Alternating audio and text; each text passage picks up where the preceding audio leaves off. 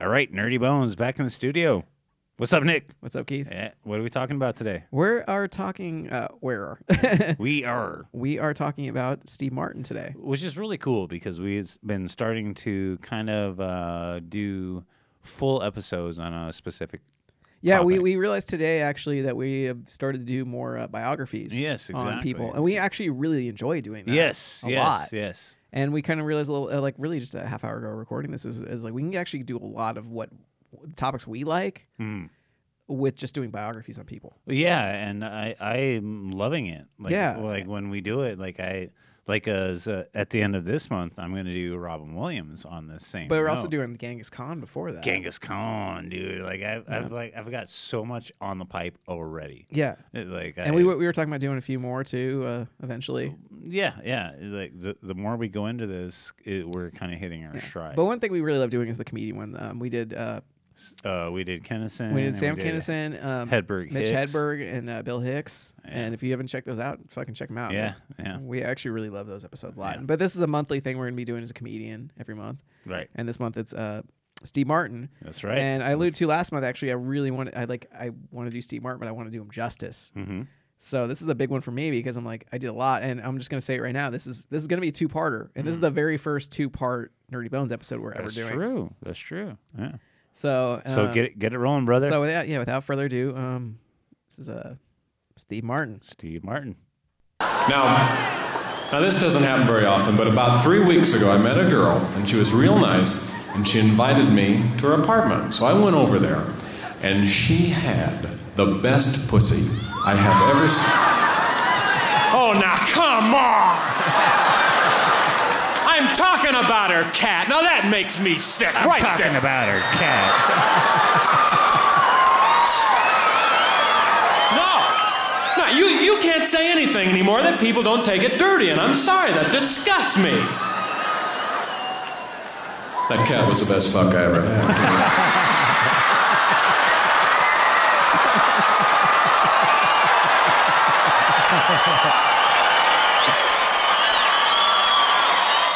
That, that- that is such a an intelligent joke.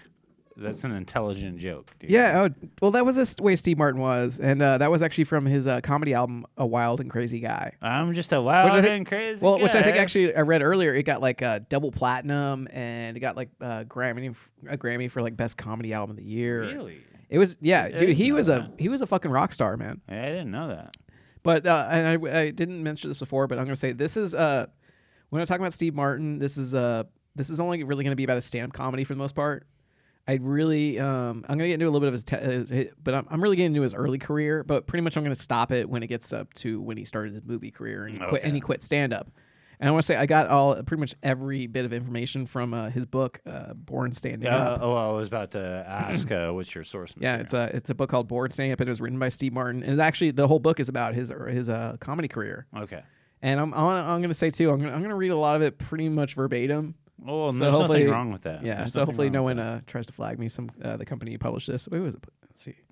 Scri- Scribner published this. Well, we're putting it out there so you guys can yeah. experience and, it. and also, if you are uh, interested in in, uh, he- in knowing more about him, I mean, definitely uh, pick this book up. It's Yeah. like I, I've read. Uh, I've, I will say I've read half of it, and that's why. And I but I got to the point where I'm like, okay, I feel comfortable stopping it at this point. And then so next week will be the second part, and I'm Mm-hmm. Yeah. going to go into more. But I'm using his book because it's just really well written. by him. by him, and it gives it. A, it's just it, it gives a good description and and is written well of his early career. So I Yeah. just wanted to go with that. Yeah. So anyway, without further ado, I'll, So let's rock I'll and start roll. getting anything.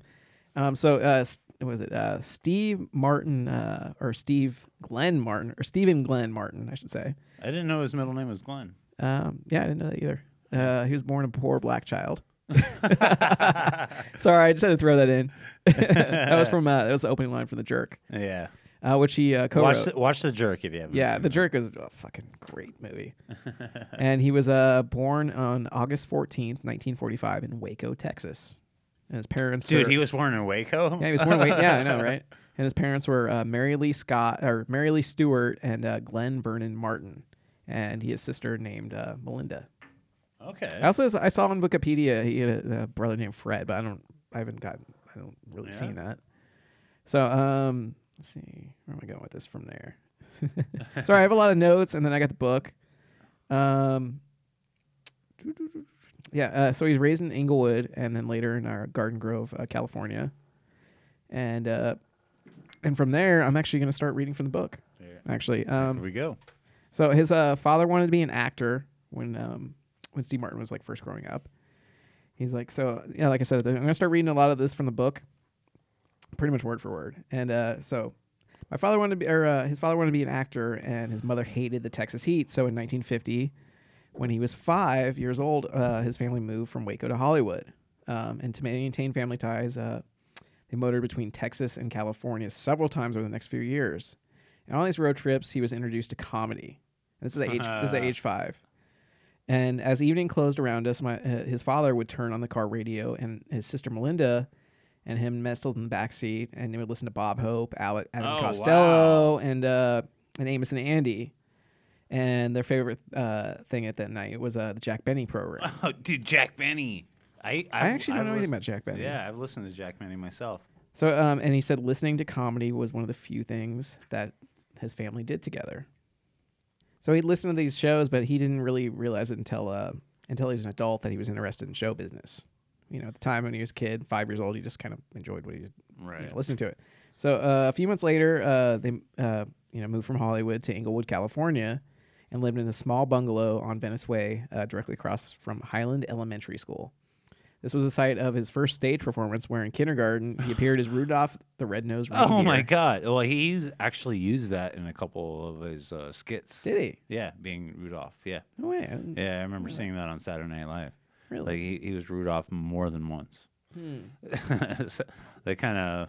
Well, that's one thing people don't realize, or a lot of people think, uh, or I think people know now, but a lot of people think that Steve Martin was a cast member on SNL and never was. Yeah, he was just there. He just hosted them a Yeah. lot because in the early days they just couldn't really get people to host. Yeah.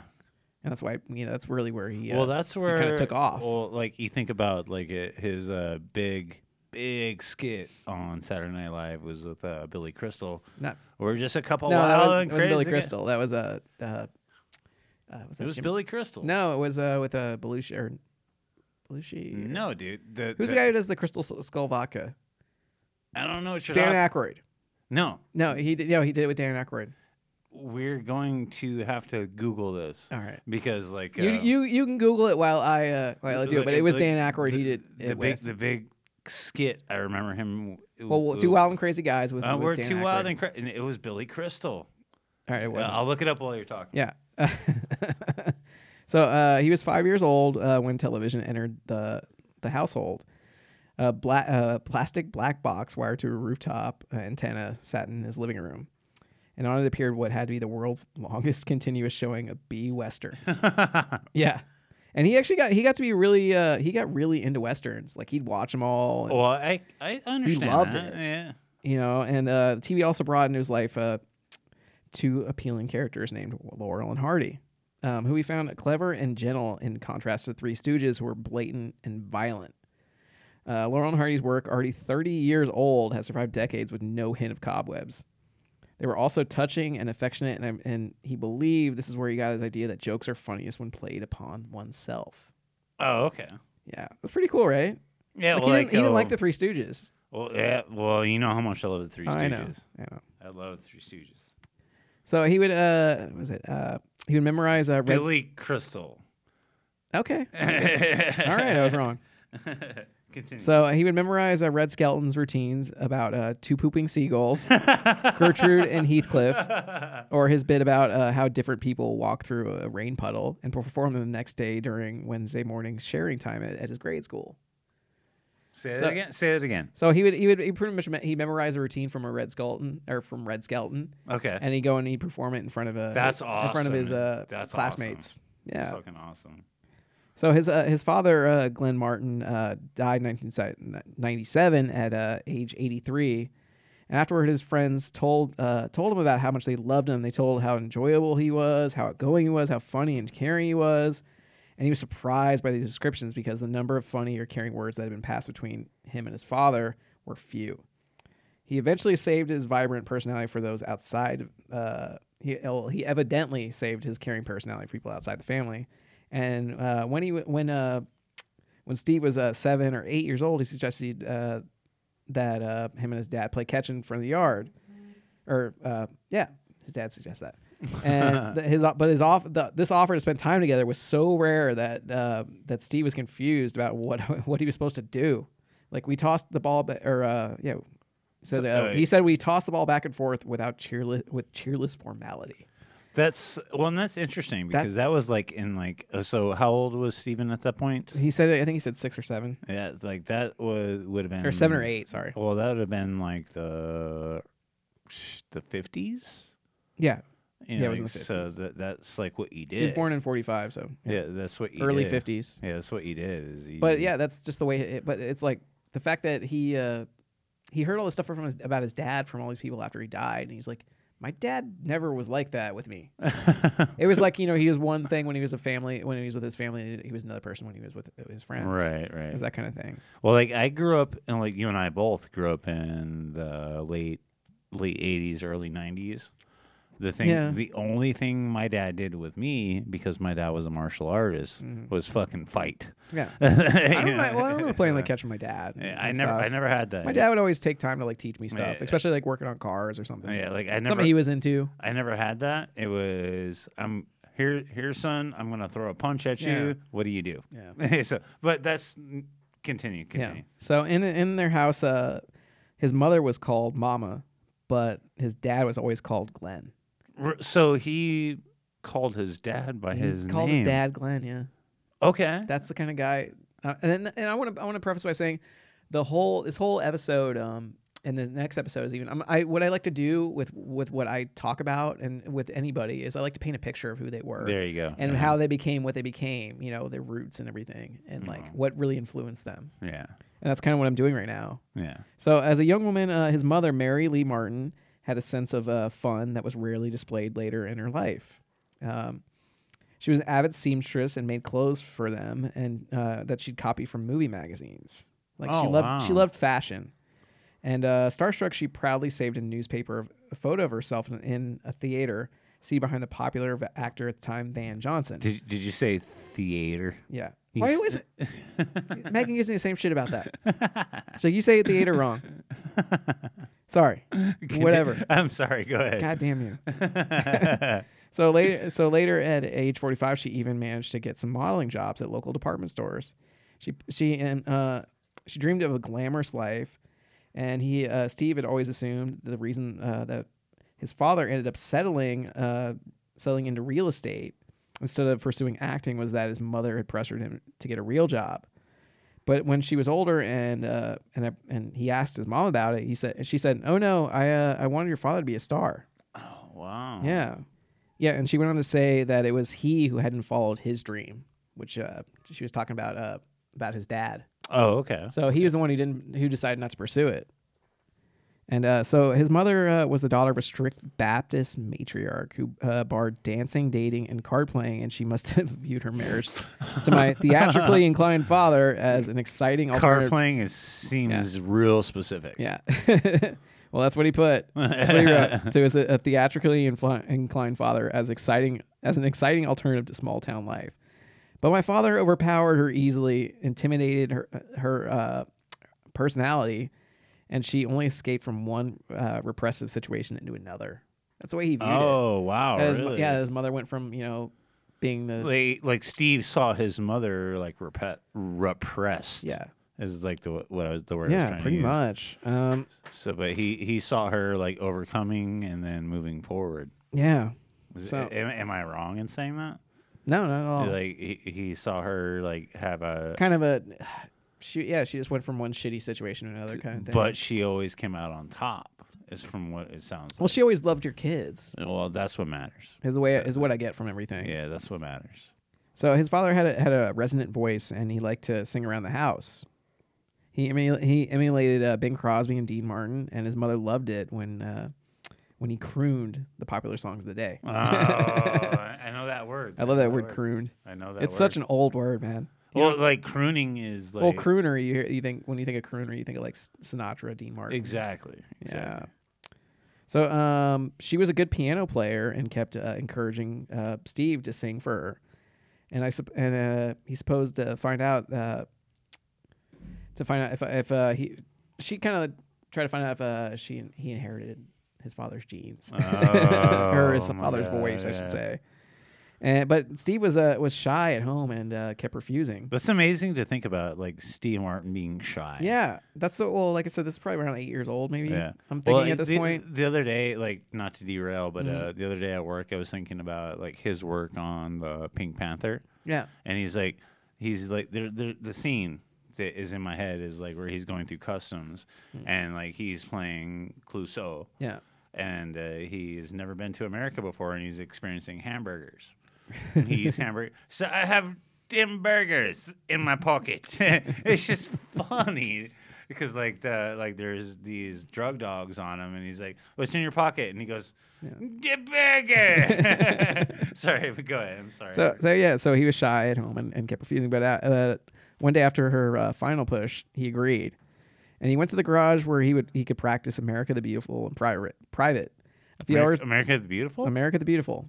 A few hours later, he was ready, and uh, she got the sheet music and played it on the piano. And so he sang that. well, let me continue. Okay, let And me, he I'll stood- shut yeah, up. he stood before her, and uh, at downbeat, uh, what came out of his mouth was an eight-year-old boy's attempt to initiate his dad's deep baritone. Oh, So he was eight at the time. So I okay. was right about that. Yeah.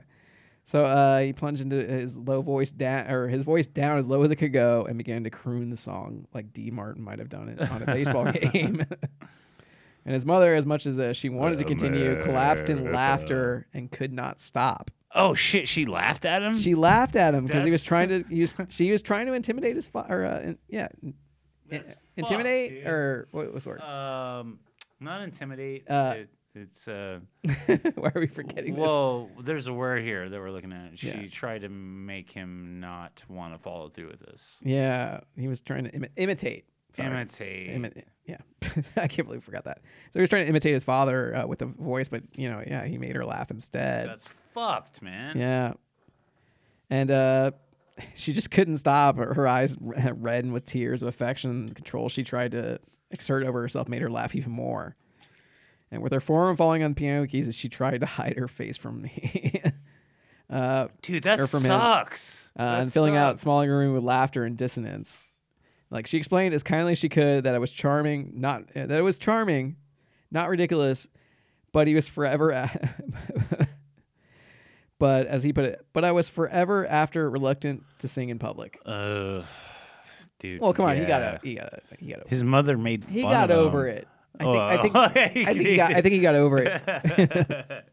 so um, think, think about him playing on stage Well, the with banjo, the yeah. guitar and oh no, yeah, the banjo. the banjo. And, and I'm gonna get into his playing with the banjo. okay. So um, next I'm gonna get well, I'm gonna get more into his uh magic actually. And one thing that that's a lot of people don't know about is is uh he did, he did a lot of magic. Yeah, I know. I know this. About Well, I him, shouldn't like- say a lot of people, but some people, yeah.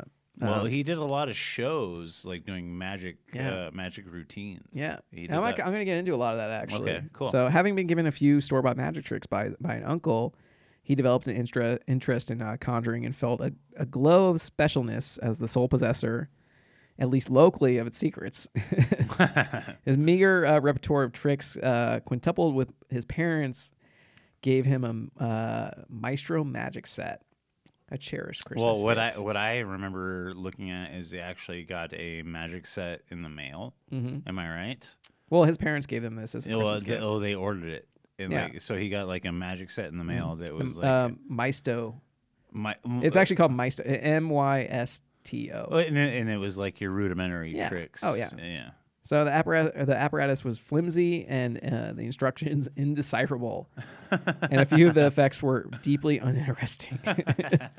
so out of a box of ten tricks, only four were useful, but even four tricks required practice. Uh, so he stood in front of the mirror for hours, mastering the linking rings or the ball dude, and Oh, linking, base. ring, linking rings. That's not easy. That's not easy. So his first shows were uh, were performed in the third grade in his third grade class using an uh, upturned apple crate for his magic table. Oh, that's dope. Right? dude we d- we don't we're we have not grown up during that and that's cool as fuck dude. Well, this is way before the age of YouTube, of course, Yeah. where any any kid can just record something on their cell phone and Right. upload it to YouTube. yeah You actually, uh, uh, you know, you, you get you get to know how you did by the you know your uh, schoolmates, like Yeah, people talking, classmates, like- Pe- people talking. you know, actually like watching you and giving you feedback, you Yeah. know, laughing or be like this. it, is it- it- fucking it terrible. wasn't like a YouTube upload. No, Yeah. it was a lot different then. You know, but anyway, so to get back, so his father uh, was a generous one in the family, which is crazy to think.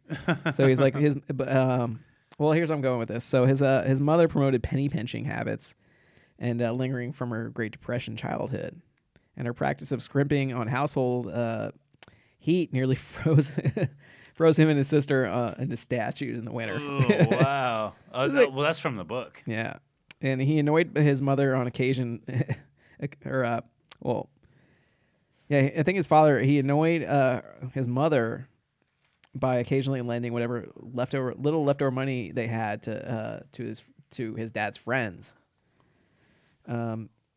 So they would lend out money. Yeah, well, his dad would. He'd Hmm. Oh, lend out money, okay. and his mom was like super like, She like, was pissed about frugal it. person. Like, don't you know? We need what money we have, and his dad was like, "Well, my friend needs help, so."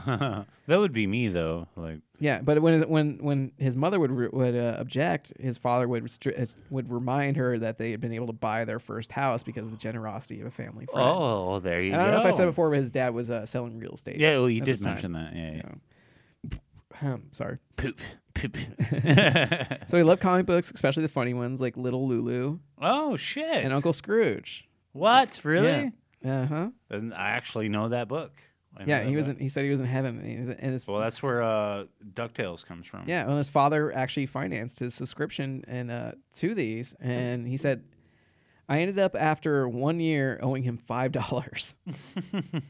and though, and he's like, though he ne- he never dogged me for it. I'm sure he kept his debt on the books to teach me one- the value of money. And he's like, as the balance grew, I was nauseated whenever I thought of it. And one birthday, he forgave my debt, and I soared with- with relief. And this is this is actually really interesting thing to me and very important. I think is he- and probably something really most people don't know unless they read this book. Is he said in my adult life I have never bought anything on credit. Wow. Yeah. Oh, Wow. How cool is that?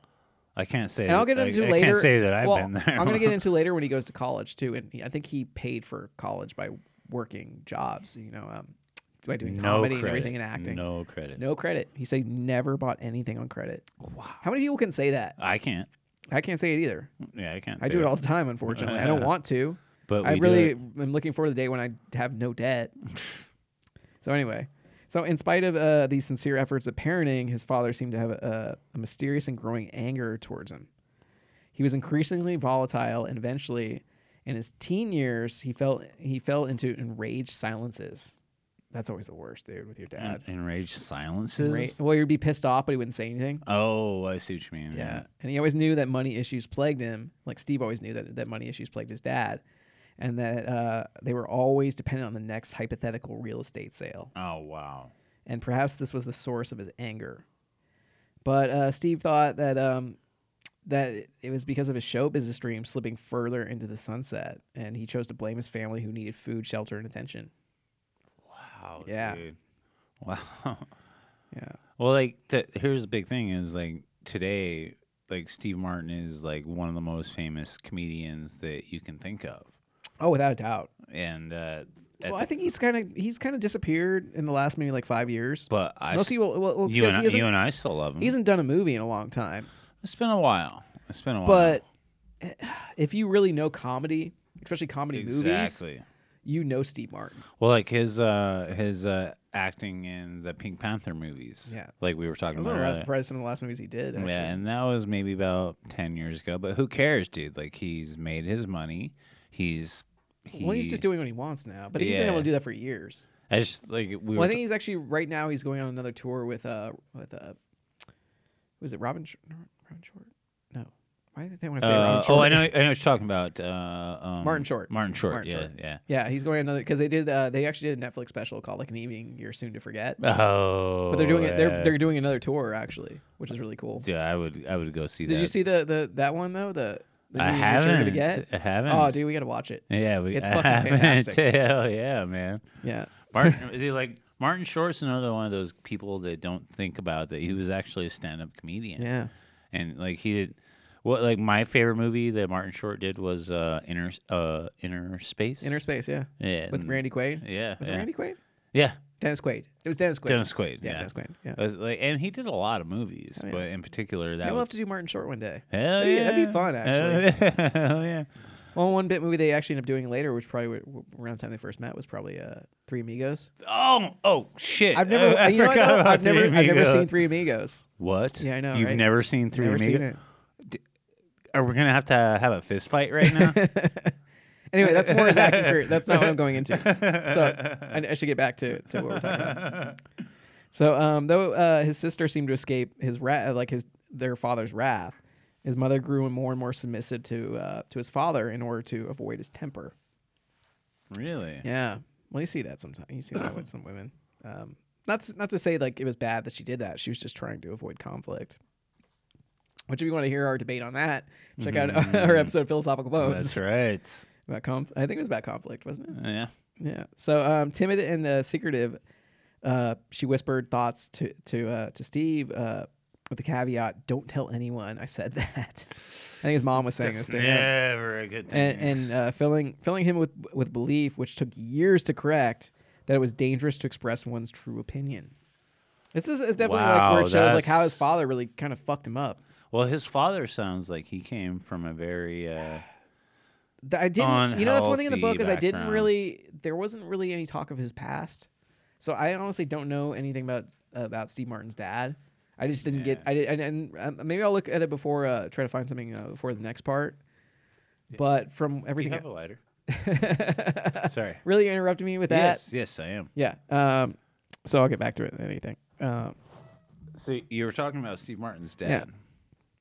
so Melinda, uh, four years old, older than, than uh, Steve was at the time. So, so he has an older sister. I didn't yeah. realize that. well, I told you she had a sister. Well, keep it rolling. So um, they always went to a different school, and but so they never really bonded or uh, coalesced and, until Oh. decades later when she uh, phoned me when she phoned him and said, "I want to know my brother," initiating a lasting communication between them.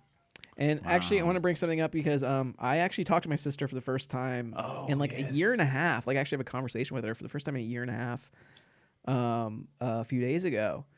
And honestly, it was like she pretty much said the exact same thing to me, which was like, you don't like, oh, well, yeah, you want to talk about like what I was like or what I would have been like when I was younger. It was like, you, you just, you don't know me. And that was kind of Dude. like, and this, and, and I read this before I talked to her and it really hit me. And I was like, you know, you're probably, you're right. I don't really know you and I'd like to. well, it's it's uh, you take the opportunity. At And that it was, point. it was kind of crazy to, to, to realize that. I was like, holy shit. yeah. I'm like, I can't believe like, you know, I was reading this book on Steve Martin and it's totally applying. so anyway, that, that's enough about my life. Enough about my life. so uh, to further go on, so he was punished for his worst transgressions uh, by spankings with switches or paddle. And I've been there. dude, me too. A holdover from any Texas childhood of that time. and when his mother warned, uh, just wait till Glenn gets home, he would be sick with fear, dreading nightfall, dreading the moment when he would walk through the door. His growing mo- moodiness uh, made each punish- pun- each episode of punishment more unpredictable and hence more frightening. And once, when he was about uh, nine, when Steve was about nine years old, he went too far. That e- evening, his mood was ominous, and uh, we indulged in a rare family treat: eating out. And, uh, Oh, okay. You're eating out bird's eye frozen dinners, frozen tea dinners in front of the television. So his father mothered something. uh, Bird's eye. I used to buy. I used to buy bird's eye. yeah, I'd, I'd go for the hungry man myself. But How I- do you how do you feed? well, a hungry actually, I don't man? even know because I haven't eaten a TV, TV dinner in years. I used to get the kid cuisine ones though; those were good. Kiss- When I was, when I oh, was dude. younger, oh my god, those were good. they come with pudding. Shout out Ronnie. I want to go Ronnie. Yeah, Ronnie, yeah. talk about some like uh, '90s TV dinners. Yeah, w- I used to. eat the Anybody doesn't know uh, what we're Remember- talking. you- Well, the- most people probably don't know what we're talking about. Uh, he does a podcast called The '90s Nostalgia. Yes, shout out 90s, 90s nostalgics. great, great podcast if you're Yes. in the '90s at all. It, like uh, th- speaking of the kids, kid cuisines, Mm-hmm. these have the um the big thing for me. They had a little thing of uh, pudding. Mm. That's the only thing I'm thinking about. That and the brownie, or the brownie or pudding. Right. You p- throw that shit in the microwave and you have a hot brownie. Exactly. Like, hell yeah. Hell yeah. It's so good. Continue. I'm sorry. So uh, his father muttered something to to uh, to Steve, and he responded with a mumble, "What?" And his dad shouted, "You heard me!" thundered up. Uh, and he got up from his chair, pulled his belt out of his lube, and uh, and it inflicted a beating that seemed never to end. He Uh-huh. curled his arms around his body and he stood over her.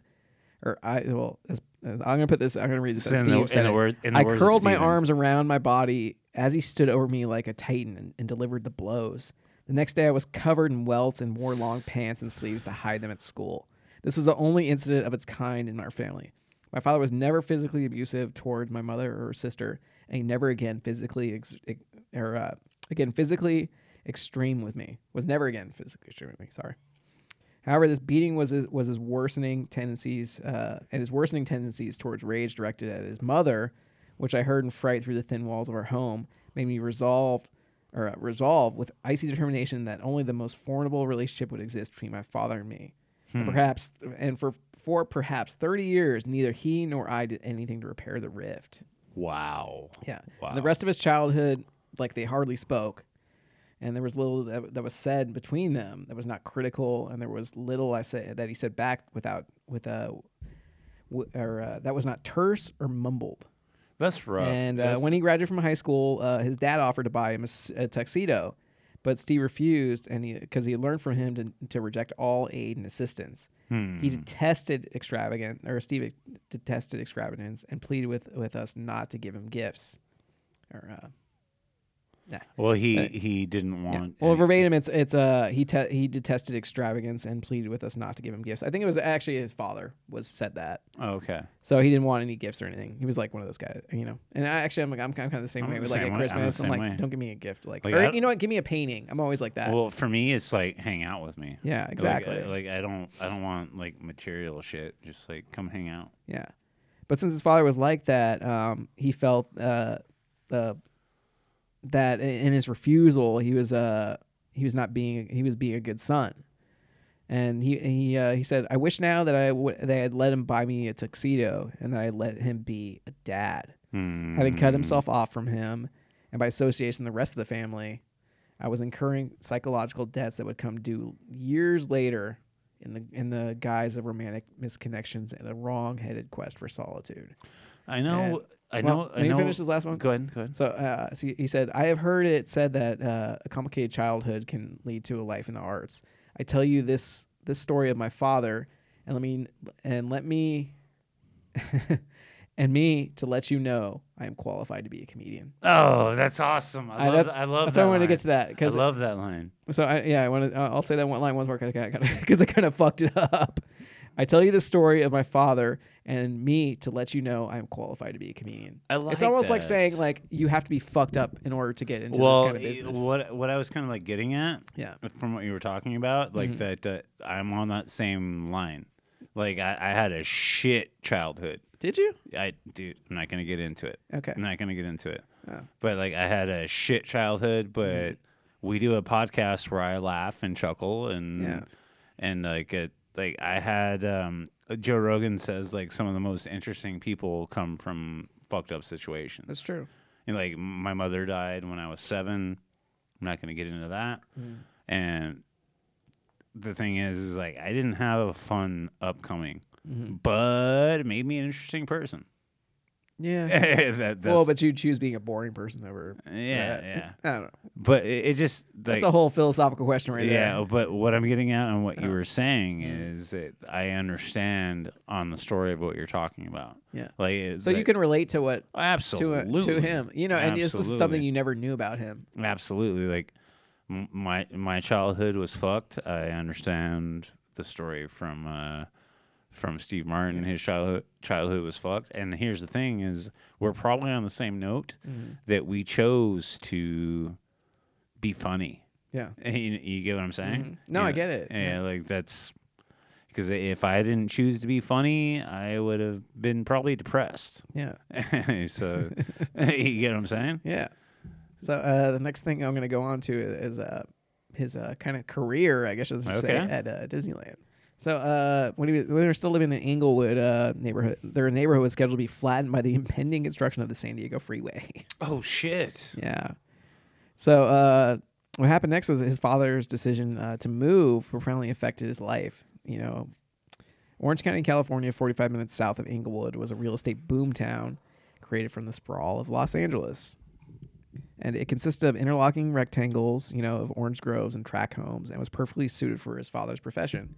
Do you think uh, like this is probably s- well, it was after the baby boom, but at the time, you know, people were still like they're moving in, you know, Cal- they're like, oh, let's go to California, buy a home, and this is actually w- I probably around well the 50s or early 50s at least. Uh, f- or early to mid were like definitely a boom time for track homes. Yes, You know, yes, you yes. look at actually uh, one one thing I think of is like Edward Scissorhands. Oh, that's a good Yeah. fucking point. Well, I think when they filmed that, it was actually in a brand, Whoa. bra- a new, a newly built like track home. Well, neighborhood. Edward Scissorhands, Scissorhands was filmed in the 80s. Yeah. But but still, like it's it's on the art- same point of Yeah. Mm-hmm. what you're talking about.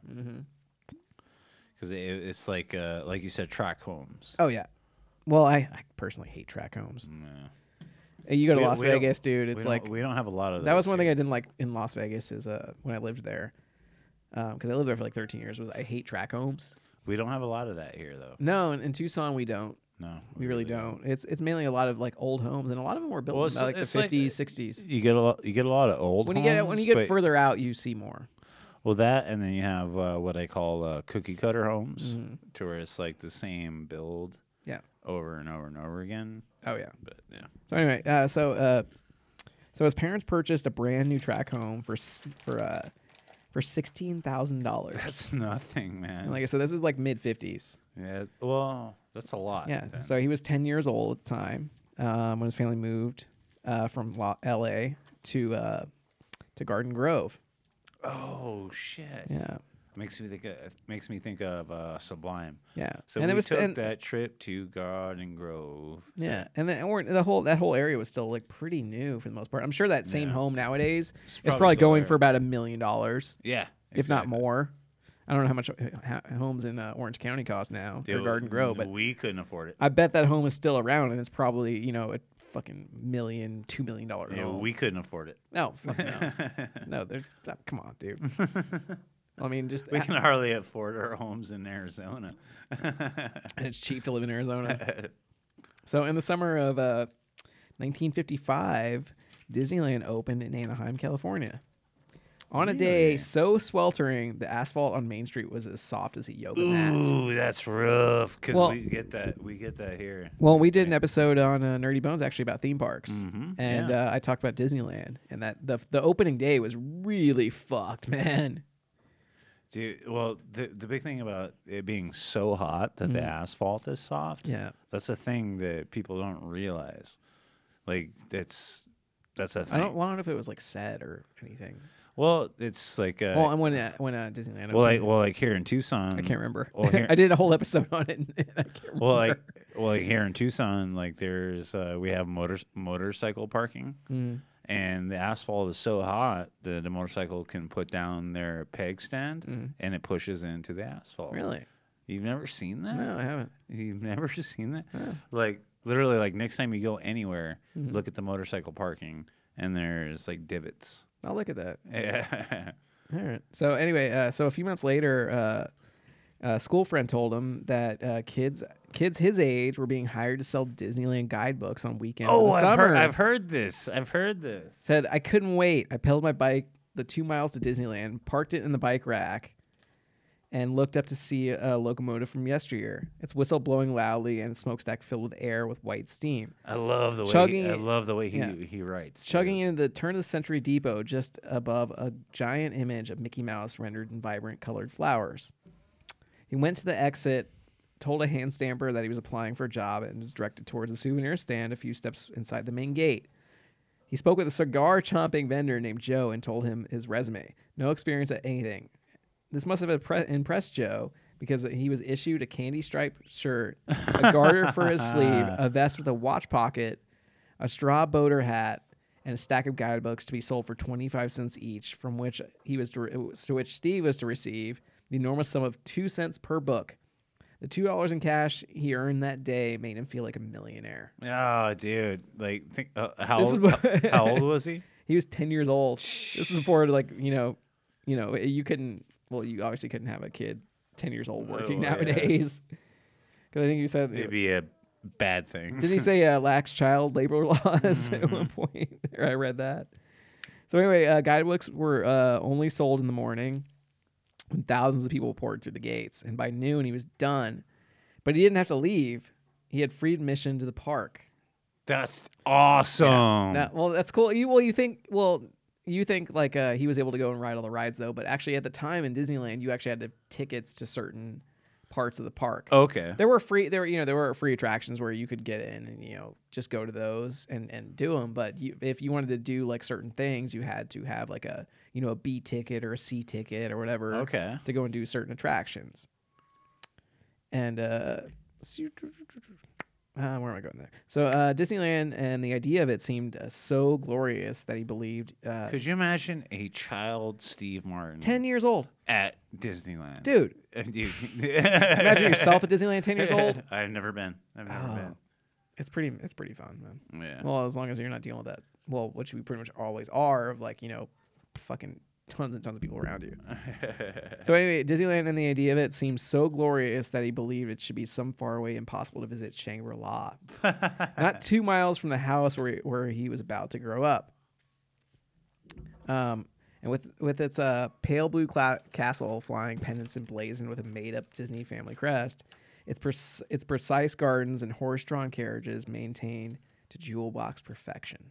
Just to paint a picture of what Disneyland like was like to him. well, and that's what he was feeling when he was there. Yeah. And, like, Well- that's The way he described it is Disneyland was his Versailles. that's awesome. Yeah. Um, and he became a regular employee at age ten. Yeah, go on to the next part. Where do I what do I got marked next? Next. So uh, though his mother provided fifty cents uh, for lunch, um, the big difference in his life was that uh, he was uh, self-reliant and funded. Like I talked about with the whole part about like him never taking credit from anyone. Mhm. She would give him money for lunch, but he was like, no.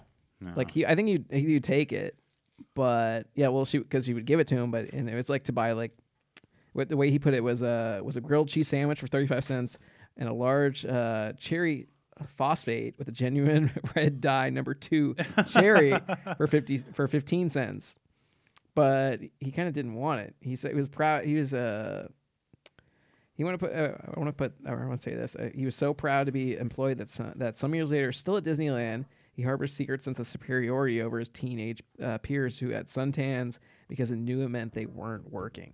oh my god. Because he worked there for a long time, actually. Well, he had a job. he started when he was ten. Yeah, he had a job. Like when when was your first job?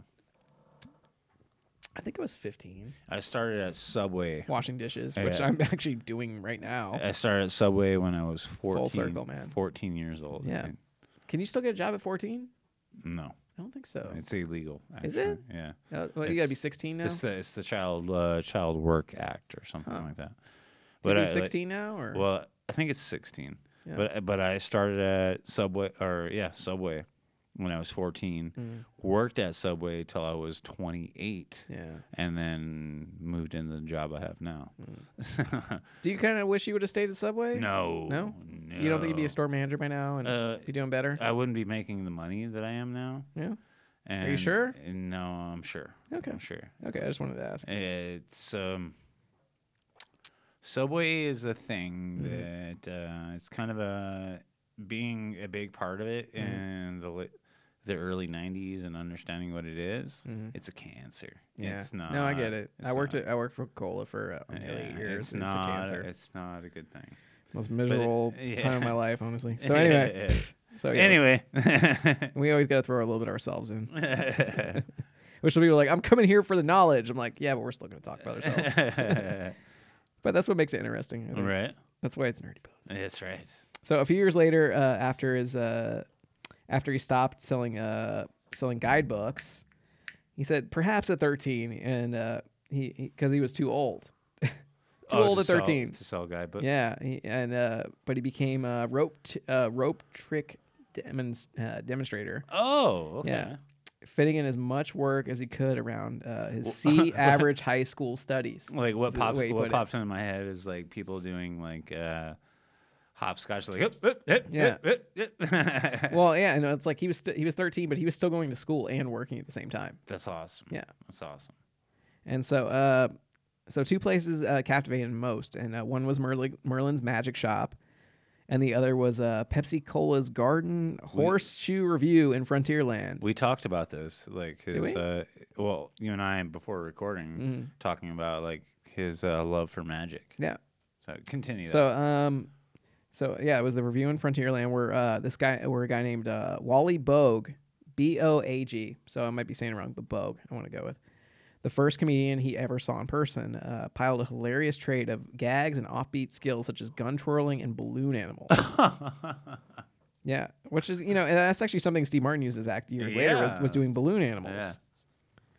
So um, so the admission price there was al- always free to everyone. Made him a regular, you know, because he, like I said, he would get off early and go and he could just go and roam the park. And here he had his first lessons in performing, and uh, though he was never on stage, he absorbed Wally Bogue's timing, saying his next line in his head, oh my Yeah. god. and took the audience response as though it were his, because he would just he'd repeat it, like he'd just say his lines, and while the- everything was going on. And uh, he studied where the big la- where the big laughs were, learned how Wally got the small ones, and saw tiny nuances that kept the Well, thing he studied- alive between lines. Well, he was studying the art of comedy.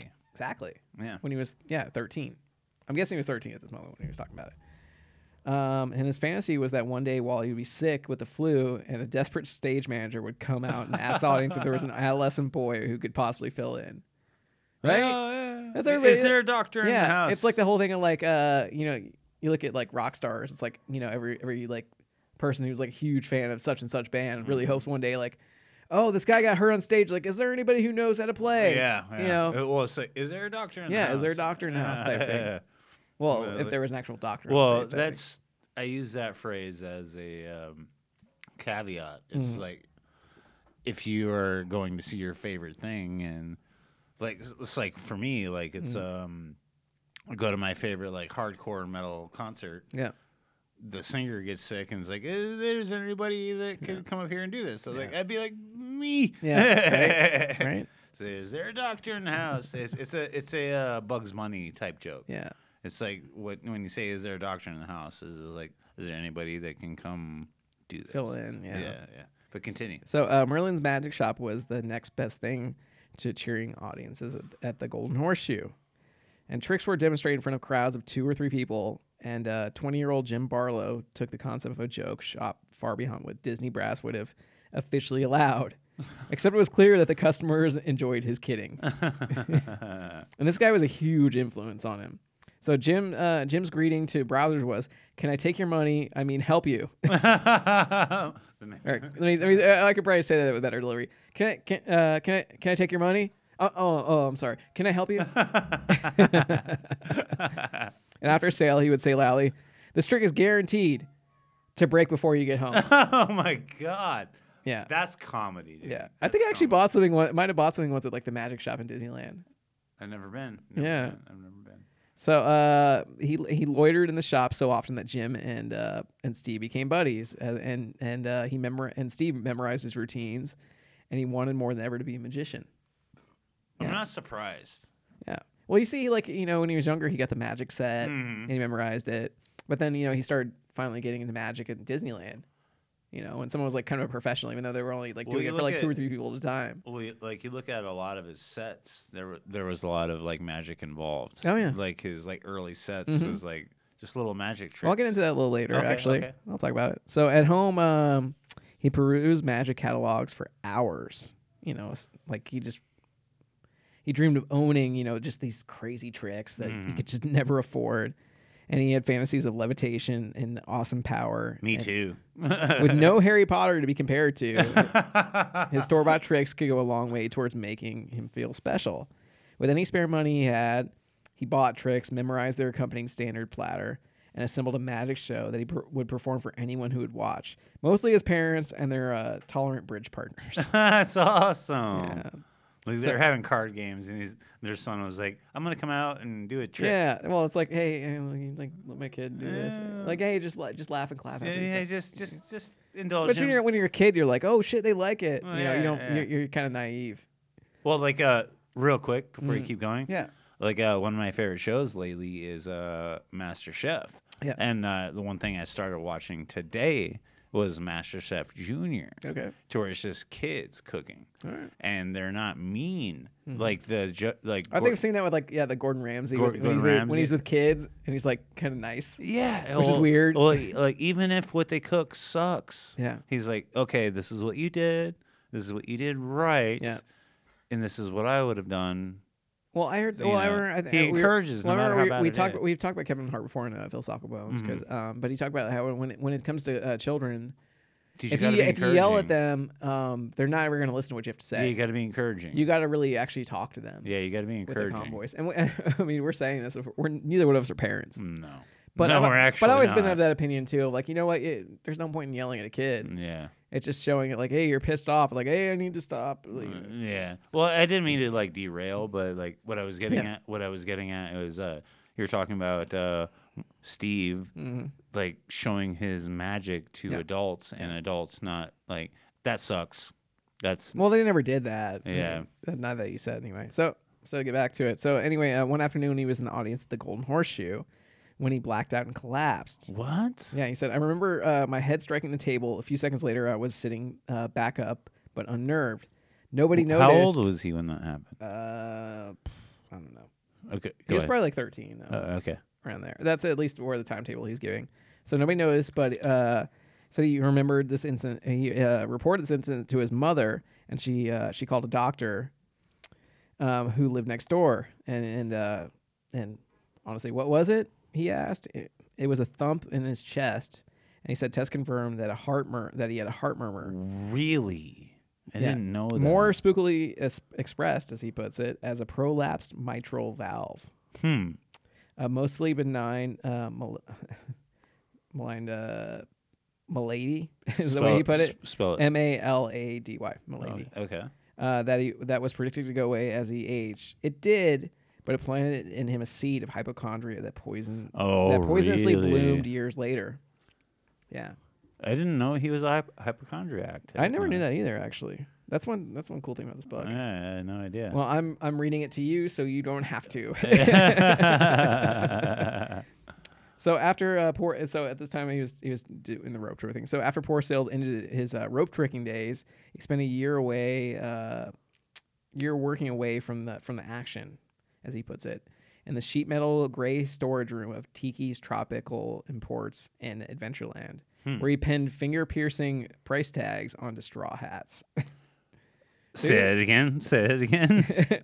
where he pinned finger piercing price tags onto straw hats. okay. Okay. So he was working in the back room, like putting price tags Oh, on okay. hats. You know, he was working, but he was working in the back room. He wasn't dealing with people for a year.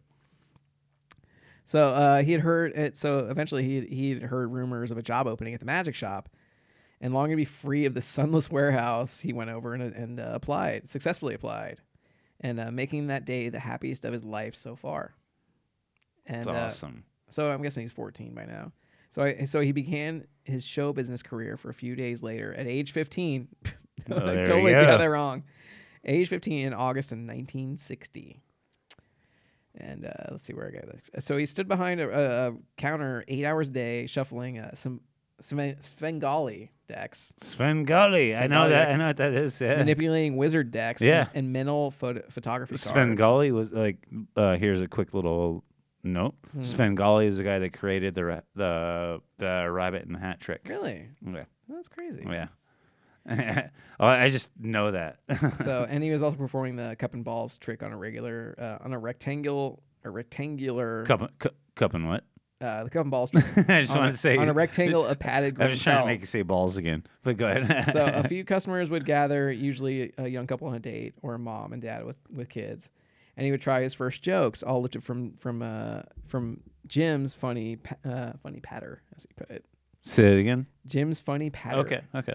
and he had his first audience that wasn't friends or family. And on his weekends uh, and holidays, uh, they were now spent long hours at Disneyland, made possible by lax child labor laws from his high school. That's actually where I found the lax child labor laws thing, and uh, which assigned no homework. And at closing time, he would stock the shelves, sweep the floor, count the register, and then bicycle home in the dark. Oh man. So yeah, that was one cool thing. Like when he was in high school, he he he described himself as a C student, But at the same time, it was like they didn't assign any homework, so it was really easy for him to go through school. And he just and, Yeah. he, and honestly, he just didn't give a shit. Well, this was the 70s. He was more he was more interested in entertaining. Too. yeah. He Well, said I- seven- no, it's, it was the fifties. 50s, and I really Oh, had. did I n- say 19, or well, I had 19 really. It was nineteen sixty by now. I had really no idea that he had a love for magic. I didn't know that. That Mm. You knew is- he did magic. Well, I know that he did, but I didn't realize it was such a big part of him growing up. Oh yeah. So let's see. Uh, I gotta find out where I'm going next. I got a few pages to flip through. So, uh, so because he was demonstrating tricks to twelve hou- or at tricks uh, eight to twelve hours a day, he got better and better, and uh, he was able to afford more professional equipment. And uh, he put together a magic act complete with music. They would like get a friend to play on the record for him, and like he knew when to drop it and all, drop Oh, the needle and man, all that that's because they were still dope. using the records and all that. So uh, Jim Barlow, uh, well, you know, who's his manager at the magic shop, uh, connected him to a, nec- a network of Have- debt. Have you ever been to a magic shop? Yeah, It's pretty cool. Dude. is pretty cool. sorry, Yeah. continue. I'm sorry. I probably bought stuff from there. Like, oh, what the hell was I doing? so it connected him to a net- network of uh, Cub Scout troops seeking entertainment. And the minuscule prestige from his magic shop gig enabled him to work for free or sometimes for $5 at local uh, Kiwanis, I want to say, is, is what it's called Kiwanis Club. K I W A N I S. oh, okay. So, but he was now performing at the hectic pace of one show every two or three months. yeah. So, uh, so the uh, Wally Wally Bogue, um, like I said from the uh, from the review, the rope trick and all that, and the comedy and all that, would uh, lend him his copies of uh, Robert Orban's joke books filled with musty one-liners from other comedians' acts but to, but to Steve, they were as new as as uh, Sunrise. These books were like the Bible, and he scoured them for usable passages. Musty one-liners. Yeah, I for like musty that. one-liners. Yeah. So, uh, but he did have a life outside of Disneyland, and had been uh, attending uh, Rat- Rancho Alamitos High School. But in the fall of 1962, re- redistricting moved him, uh, moved him across town to Garden Grove High School. Redistrict, redistricting. Yeah. Okay. Okay. I was saying. Okay. Why have such a hard time saying that, man? Redistricting. redistricting. redistricting, where he was happy to discard his old personality and adopt a new one defined by the word of the day, nonconformist. mm. So on his first day of school, when uh, was when uh, he saw the the face of God, the Don Walsh Auditorium, seated fifteen hundred people, and its and its interior narrowed like a funnel to focus all eyes on its polished hardwood stage. And I want to Hmm. say he actually put a like a full like paragraph description in like how much he loved Really? this place. He's like he goes into like the wood and the curtains and all that. but I'm That's not cool. but from uh, from what he said from there from there was he said, he said I knew I wanted to be up there rather than down here. Ooh, I like that. Yeah. So when Claude Plum asked him to appear in a vaudeville show featuring Wally Bogue, um, condensingly or coincidentally staged at this auditorium, his heart leaped. He he said, "I was young. I was to perform a, a five minute act billed as Steve Martin, Young and Magic." Oh man. and in, in, an evening uh, in an evening show for Wally's fans. The program appeared from the printer with a perfect uh, precedent typo. Steve Martin, Mouth and Magic. Mouth. I've actually heard of that. yeah. He said, I couldn't judge how it went since it was my first show in front of a sizable audience, but I don't remember a standing ovation. Uh, the daily excitement of his life at Disneyland and high school was in stark contrast to his life at home, though. Silent family dinners, the general taboo of free talk and opinion, his father's unpre- uh, unpredictable temper, and the stubborn grudges he collected and held toward him meant that the family never gelled. Oh. Uh, but when uh, but when he but when Steve was away from uh, from home, um, him and his uh, high school friends uh, enjoyed endless con- conversation and laughter, and his enthusiasm for what he was doing, working at Disneyland, climbing with friends, and being swept up in the early rock and roll of AM radio, uh, made life seem joyful and limitless. Hmm. So um, yeah, but he actually he really loved his lot, job at Disneyland. a Yeah. lot. Well, I'm I'm getting a lot of that. Yeah, he You know, loved like- working there, but he, it's like his family life sucked. When he was home, he fucking hated it. But when he was out, He he loved it. Maybe that was why he was working eight ten hours a day at Disneyland. That's you know? if I had a job at Disneyland, Doing what he and- was doing. and I, I would be there for eight, ten hours. a Well, day. depending on what you're doing, because yeah, a Uh, lot, you see, I, there's actually employees at Disneyland who can't really survive off what they're making. Well, It's yeah. really crazy. There's there's always a seedy side to shit. Yeah, I'm like- sorry I had to bring it down like that. Disneyland's such a magical place. No, it's it's awesome magical, it's until you whimsical. until you find out what the employees It's are paid. And you're like, whimsical. like this is a multi-billion dollar corporation. Why the fuck are they not paying their Yeah. employees right? Like a Disneyland employee, in my mind, should not have to struggle. Like, No. like I if think you- they, I think Disneyland finally started to do something about it. but- Yeah. In Disneyland, Disney World, but it's it's it can be kind of fucked. Well, like uh, my big thing is uh, I, f- I- it's, I forget what it's called. It's uh, it's in this new Star Wars thing. um, What the, the It's Rise a- of Skywalker? Mm, no, it's like a full area. Oh, oh, Galaxy's Edge. Galaxy's Edge, Yeah. dude. Like, I want to go to that Oh, yeah, so me bad. too. It's So gonna be packed as fuck when it opens, though. yeah, I want to go to that so bad. anyway, you're getting off track, man. yeah. But anyway, go ahead. We were I'm sorry for hearing a bunch of squeaking on this episode. Uh, I got a new chair. Cheers. Cheers. And uh, yeah, I'm, they're I'm squeaking. Oh. like trying to make a squeak and it won't happen. Wow. go ahead. Mine is. So when, when he moved out of the house at 18, he rarely called home to check up on, on his parents or tell them how he was doing. And why? The answer, uh, th- this is the way he puts it, actually. Um, why? The answer shocks me as I write it. I didn't know I was supposed to. Oh wow. Well, I well even when actually I, I moved out of my house. Um, Uh, uh, it took that me a, makes wh- sense. It That actually took makes me a sense. while to move out. Um, I think I was like maybe 22 when I moved out of my I, w- place. I was 18. or, or my parents' Like, place. I, I was 18, but like my dad was like al- almost angry yeah. when I left. Well, when I moved out, it was uh I mean, I was happy to move out, honestly. Um, but I would call my I call my dad once a month. I would really wouldn't call ever call my mom yeah. because I can't fucking stand my mother. So uh so yeah. So uh, yeah, let's see, 18 at the time. So uh things were changing at, at the magic shop though. So um his manager at the time left to, to consult on a television show and our store uh, needed a new manager. So uh, they hired a guy named Dave Stewart. And uh, who was a he was a former vaudevillian who had worked the circus with the Magic Act. uh, Sorry, I gotta find my next place. So Dave Stewart's uh, stories really intrigued How him. dare you need to take a second? I know. to I see gotta, I what gotta, you're I gotta doing. turn the page. And everything. How dare you? so his, his stories intrigued him, and he developed an interest in the history. And uh, well, Steve developed an history, uh, an interest in the hi- history of vaudeville, and he read up on the subject, studying uh, Joe Laurie's book Vaudeville, and was uh, captivated, captivated by its descriptions of, of uh, each old time act. And it mentioned the Cherry Sisters, and it was uh, here that he that Steve first heard an act described as so bad it was good.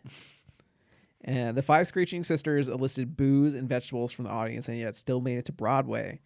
A concept that uh, the off-pitch singer uh, Miss Miller succeeded with in the '60s, and, the, and that Andy Kaufman took to the limit in the '80s. Thank you very much. That's why that's that's why I wanted to mention that part. So uh, the Main Street shop sold magic books uh, rarely purchased, but he uh, he found a sh- he found a book on a on a shelf on a, on a shelf that was pretty much gathering dust, c- uh, and it was a yellow cover that caught his eye. This book turned out to be uh, more important to him than The Catcher in the Rye. It was uh, Daryl Fitzkeys. Showman. The name of the book was called Showmanship for Magicians, and it was first published in 1943 Wow. and actually he kind he came to find out later that coincidentally uh, he actually ended up being a distant relative by marriage What? yeah Wow. and uh, so uh, the internet bio actually reads for this guy so uh, born in Anawa, Illinois, pen name of uh, Daryl Fitzroy, acoustical engineer in San Rafael, California, semi-pro magician, toured an, eh, toured an unsuccessful full evening show in 1939 to 40. Reportedly dropped magic in disgust or in disgust. In disgust. yeah, that was the internet bio that was given. It's like I fucking hate this shit. Yeah. So, but uh, showmanship and magic is a handbook meant to turn amateurs in- into professionals. Its subtitle is complete uh, discussions of audience appeals and fundamentals of showmanship and presentation.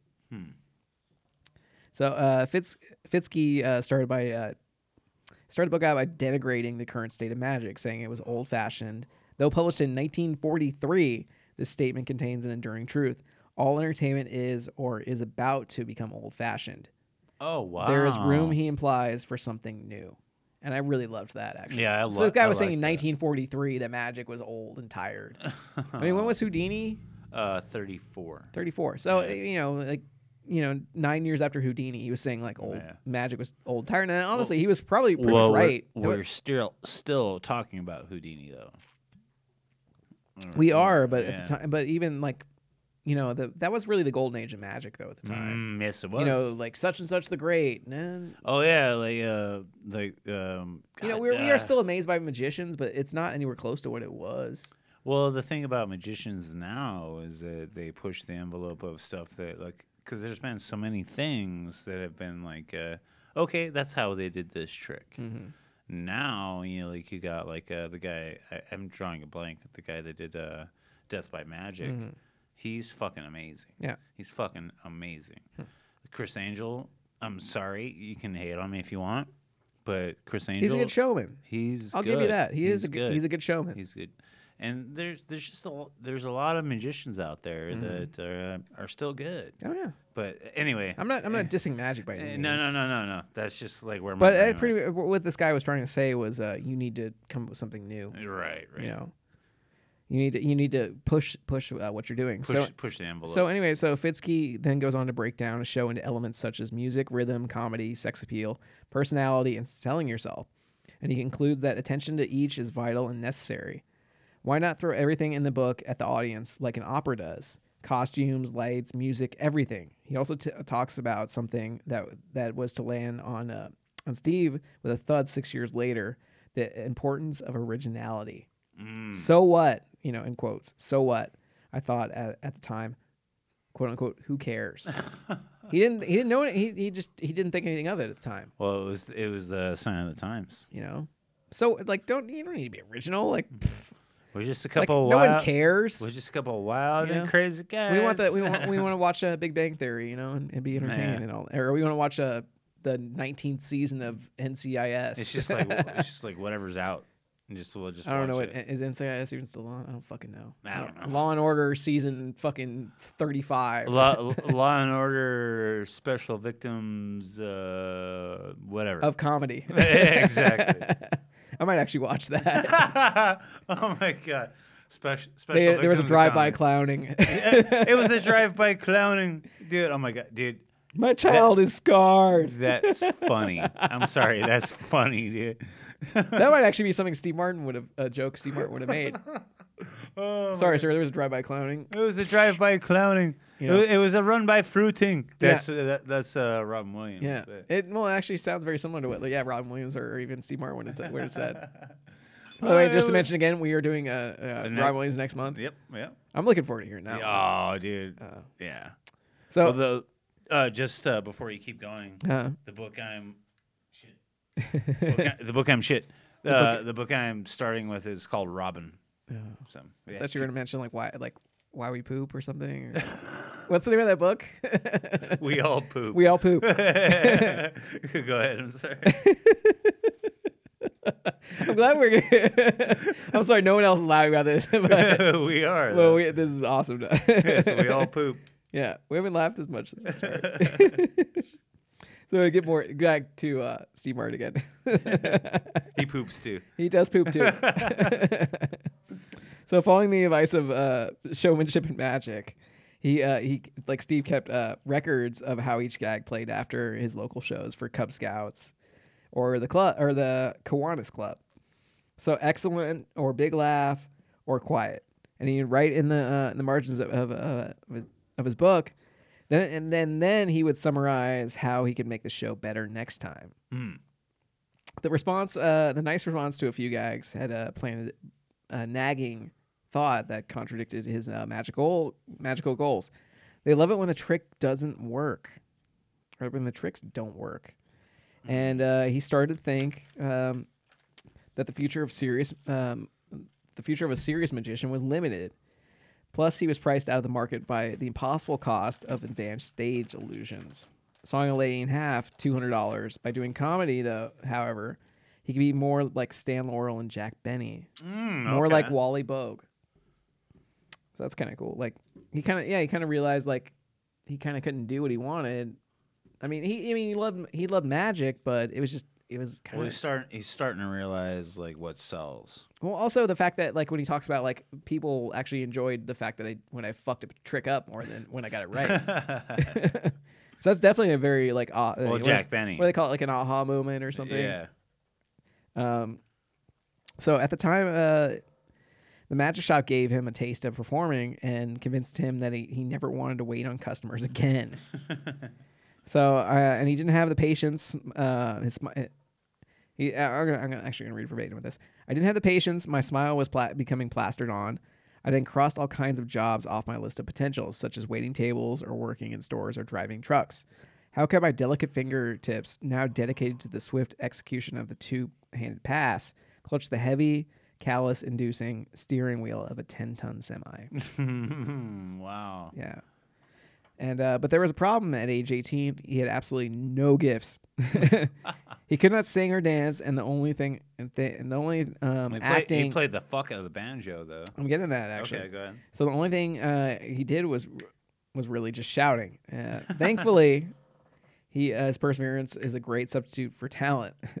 I should say, Substitute for talent. yeah, I should say, per- perseverance is a great substitute for talent. That's a great line. Actually. it is actually. Um, and having been motivated by Earl Scruggs' rendition of Foggy Mountain Breakdown, he learned barely to play the banjo. He was good at the banjo. It's funny how you mentioned the he's- banjo and Well, I- well, he has a band. Well, no, he's great now. Yeah, it's a but at band. the time, yeah, he wasn't really a banjo player. Okay.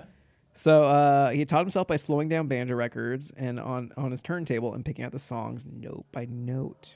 Wow. And the only place to pra- but the only place to practice was without antagonizing everyone in the house was in his car, parked on the street with the windows rolled up, even in the middle of August. And he, he said he could also juggle passably, juggle passably. passably. So despite a rack of, uh, lack of natural abilities, he did have one element necessary to all early creati- creativity, naivety, Naive, na- naivete. Mm. naivety. Yeah. that uh, fabulous quality that keeps you from knowing just how unsuited you are for what you were about to do.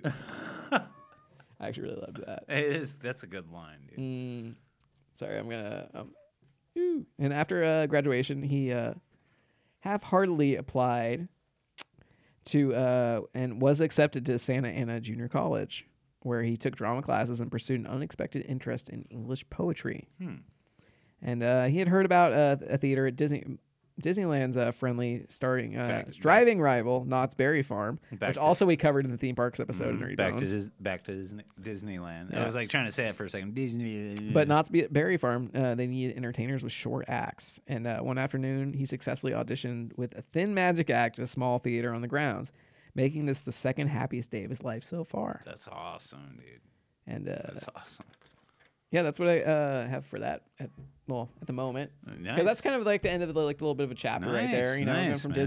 Disneyland and uh, when Good, he was a good- kid. good- a good chapter of uh, Steve Martin's life, Yeah. and and that that kind of speaks to how much we love comedians. Yeah. that, like that I we- love just telling this story because I'm like, I really. Well, am- we love telling. I'm very much stories. interested in um, just how he became who he became. Mhm. Yeah, yeah, Because you even look at him now, and just he's just a master of comedy. yeah. Like um, one of my favorites is uh, the Man with Two Brains.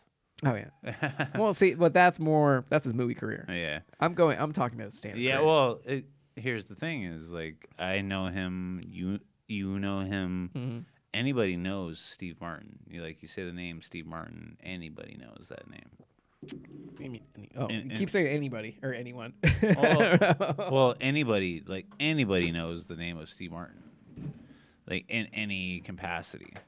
what do you mean, like, Like you, you like could, anyone who's a fan of comedy? well, yeah, you could go to your neighbor and say the name Steve Martin, and they'd be like, "Oh, yeah, the oh, uh, planes, trains, and automobiles. Actually, yeah, there you go." that's a great one. I, I, ge- I was thinking today about uh, him in, in that movie, and it was like, I need a fucking car, you know, fucking this and fucking that. He just said fuck like twenty times in that segment, and they were like, oh my god. my, my big one is uh is uh I can't believe Steve Martin said fuck so many times because you look at him and he's like a dad. And Yeah. he's been well, and also he's been well he's, had gray hair. he's had gray hair since like the fucking seventies, man. Yeah, he's he's always been a gray haired guy. Oh, yeah, dude.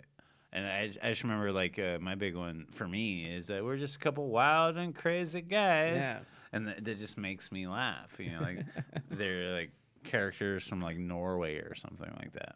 Yeah. and they they uh, and like they walk in and they're doing this. You Oh, guys, yeah. you guys can see me Well, up like, and down, like- Yeah, yeah, yeah, we're just a couple wild and crazy guys. So now I'm gonna get into uh the, his his days at the Birdcage Theater. oh, okay. I'm sorry, this fucking chair is annoying the shit out of me. You, By the you way, said theater again. how do you how would you say it? Theater. Theater? I say theater. Is that what you're saying? Oh, I, I put the er. You know, well, it's you emphasize. The, No, because well, the- you because it's emphasize t the- it's it- it's t r e not t e it's r theater. Yeah. Theater, and you said Theater. theater. theater.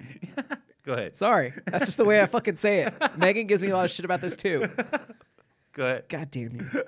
God damn you, man. God damn me.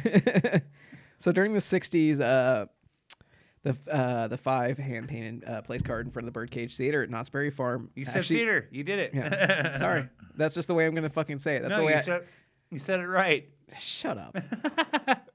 so well, it said actually uh, the Birdcage Theater at Knott's Berry Farm read the world's greatest entertainment, but it was missing. It was actually missing an N, so it was it was, it was like enter, entertainment, not entertain entertainment. It was entertainment. Entertainment. I Entertainment. just, I just wanted to throw that in there. it Entertainment. was overlooked by the staff, audience, and visitor for an entire decade.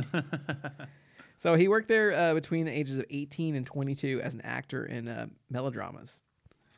And, uh,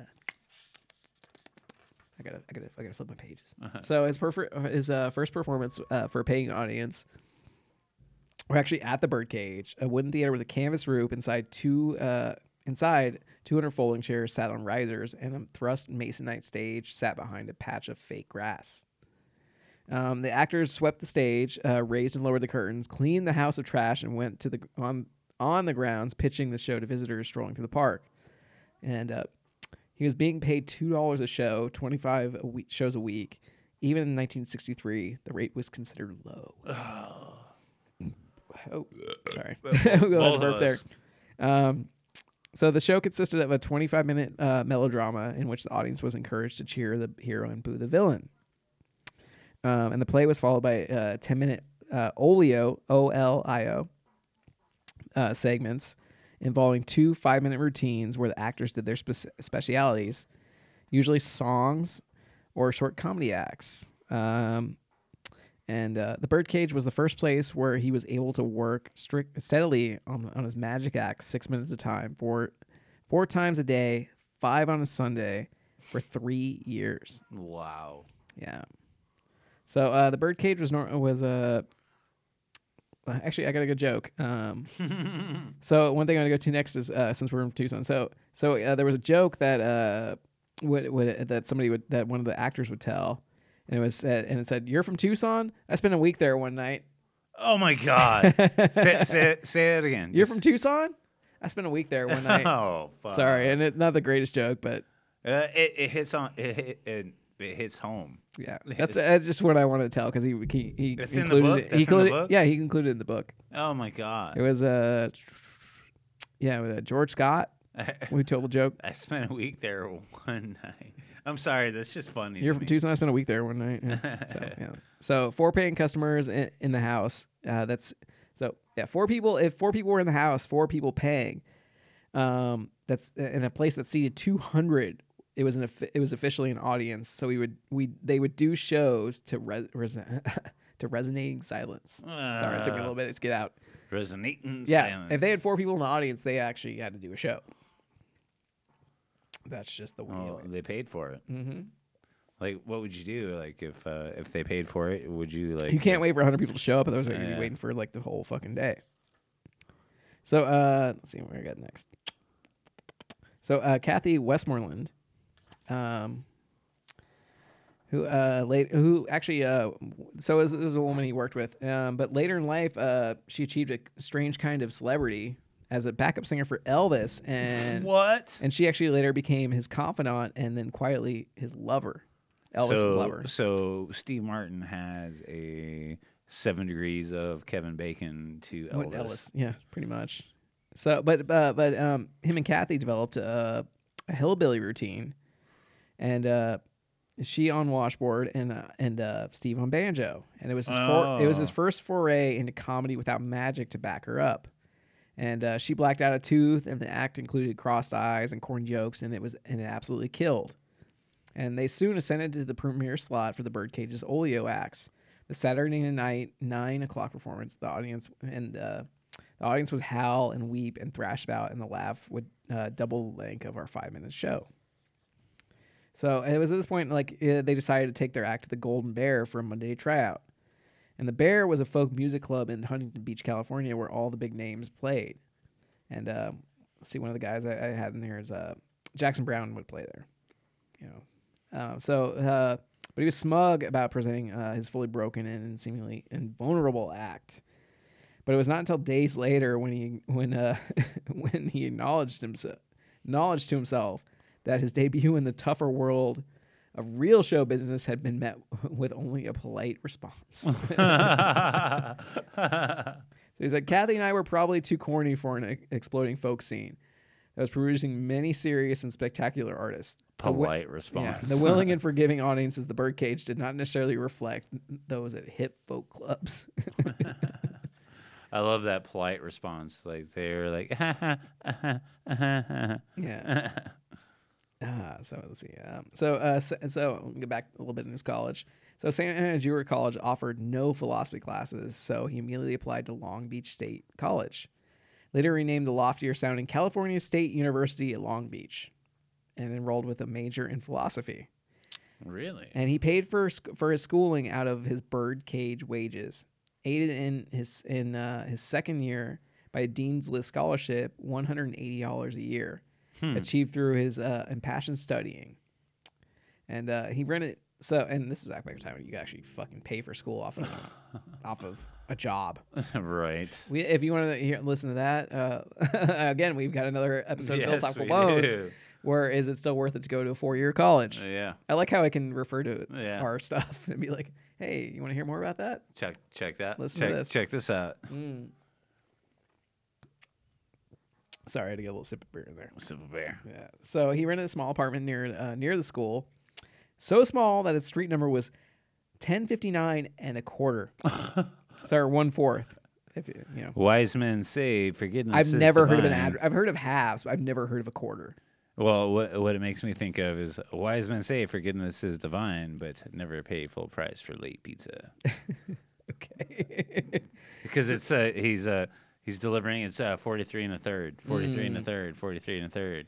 And like Michelangelo is like in the in the in the sewer grade, he's like, "Hey dude, dude." Go ahead. So over three years uh, that he worked there, he strung together everything he knew, including Dave Stewart's glove into dove trick, some comedy juggling, a few standard magic routines, a banjo song, and some very odd jokes. His act was eclectic, and uh, it took it took ten more years for him to make sense of it. and uh, however, the opportunity to perform four and five times a day gave him the confidence and poise he needed. Even though uh, his material had few di- distinguishing features. The repetition uh, made him lose his amateur rattle. So that was kind of cool. He finally he, over- he overcame the shyness and everything you know, Yeah. that he had when he uh, you know when he Well, told that's his hard. dad. That's hard. You know, to like overcome like the like public speaking is like the biggest actual uh, fear in humans. Oh, totally. Yeah. Well, I mean, I know me and you are the same, or like Yeah. fear fear that, and I think most people do Well, too. like I well, actually, Mm, it's like even when he, when he called on in the class, you're kind of like, I don't want to talk. well, or, I like, want to I- be up at the front. I actually have a little. That's why I Bit, give a fucking big uh, props to teachers. Mhm. Well, I actually have a little bit of insight to uh, public speaking is Mm-hmm. actually ingrained into your DNA because a lot of the times, like when you had to talk in like in ancient times, Oh yeah, Mm. when you had to actually talk in front of the group, it's to not get killed. yeah. I- it- Eh, they're they're like you fucked up. We're gonna give you a s- chance to talk and every- and uh, tell us why we shouldn't kill you. That that's where the that comes from. So, th- that's what makes stand up comedy such an, an interesting thing. Yeah, totally. Eh, because uh, I myself know several, a- actually four successful stand-up comedians, like Aaron Marsh, Jer- uh, uh, Jared DeSeco. But like the thing is, it's like you have to get it in your brain that like this is what I do. Yeah. Like uh, we ourselves do a podcast, but there's nobody like sitting here and like sh- rubbing their chin and looking at us and judging us. Like we just do it. Yeah. But it's it's a very human thing to have an issue with talking in front of people. Hmm. But anyway, I'm sorry. Sorry. So there were no clubs uh, dedicated to comedy at this time. This is the, you know, like I said, early '60s, and uh, they just didn't exist for at least 15 years. So every comedian was an outsider. Uh, so the the bet. Uh, so I'm gonna uh, I'm going from that, but I'm I'm gonna go like he said. Uh, and I wanted to mention this because we did an episode on Sam Kinison. So Oh yeah. so, uh, and this is just the way Steve Martin goes through it.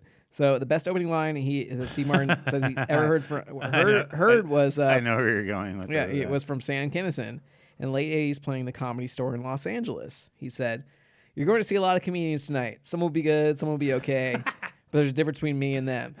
them you might want to see again sometime."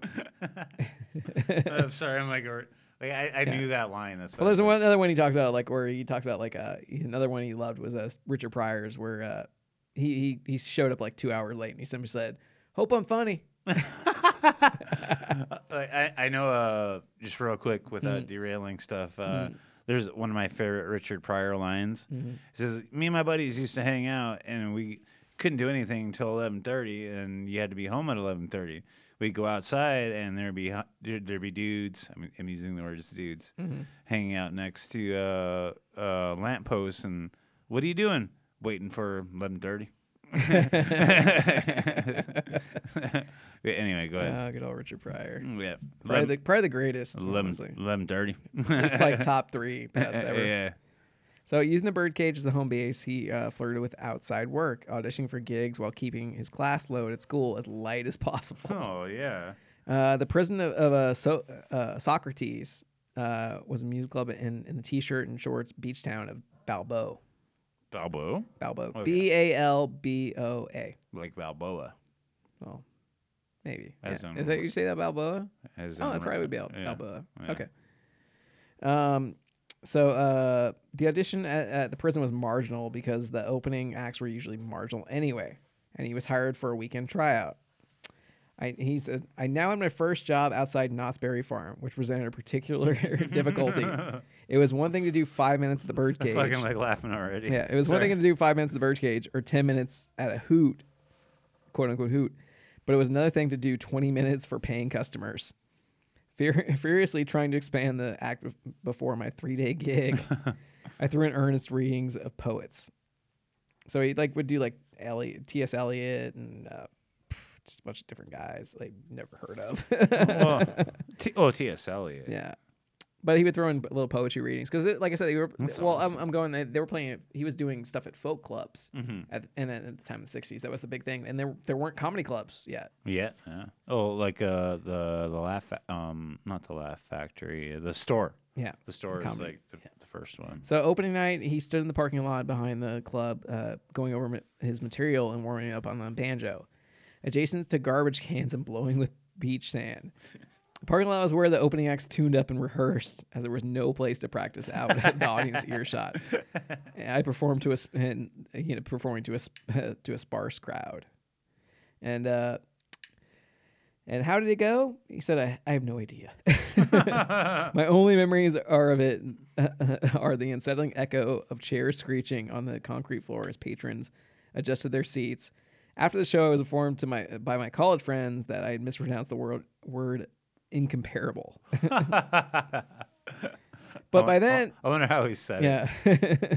so, so uh, he had two credits by then, or he now had two credits: the birdcage and the prison of uh, Socrates.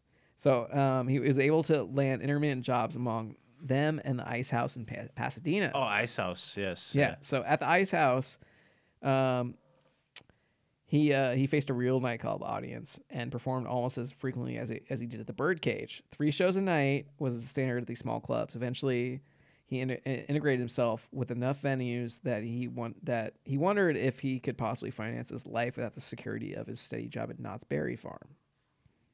And yeah, the Ice House. Um, well, it was a converted ice house. I didn't know the ice house was that old though. Well, yeah. It's I been, was- ar- it's been around a long. Well, I always hear about time. Joe Rogan talking about like playing, like Ice doing a House. set. Oh, well, like uh, doing a Ro- set at the Ice House. Rogan, Tony Hinchcliffe, uh, Brian Redband. yeah, he always talks about how much he loves the Ice House. Yeah.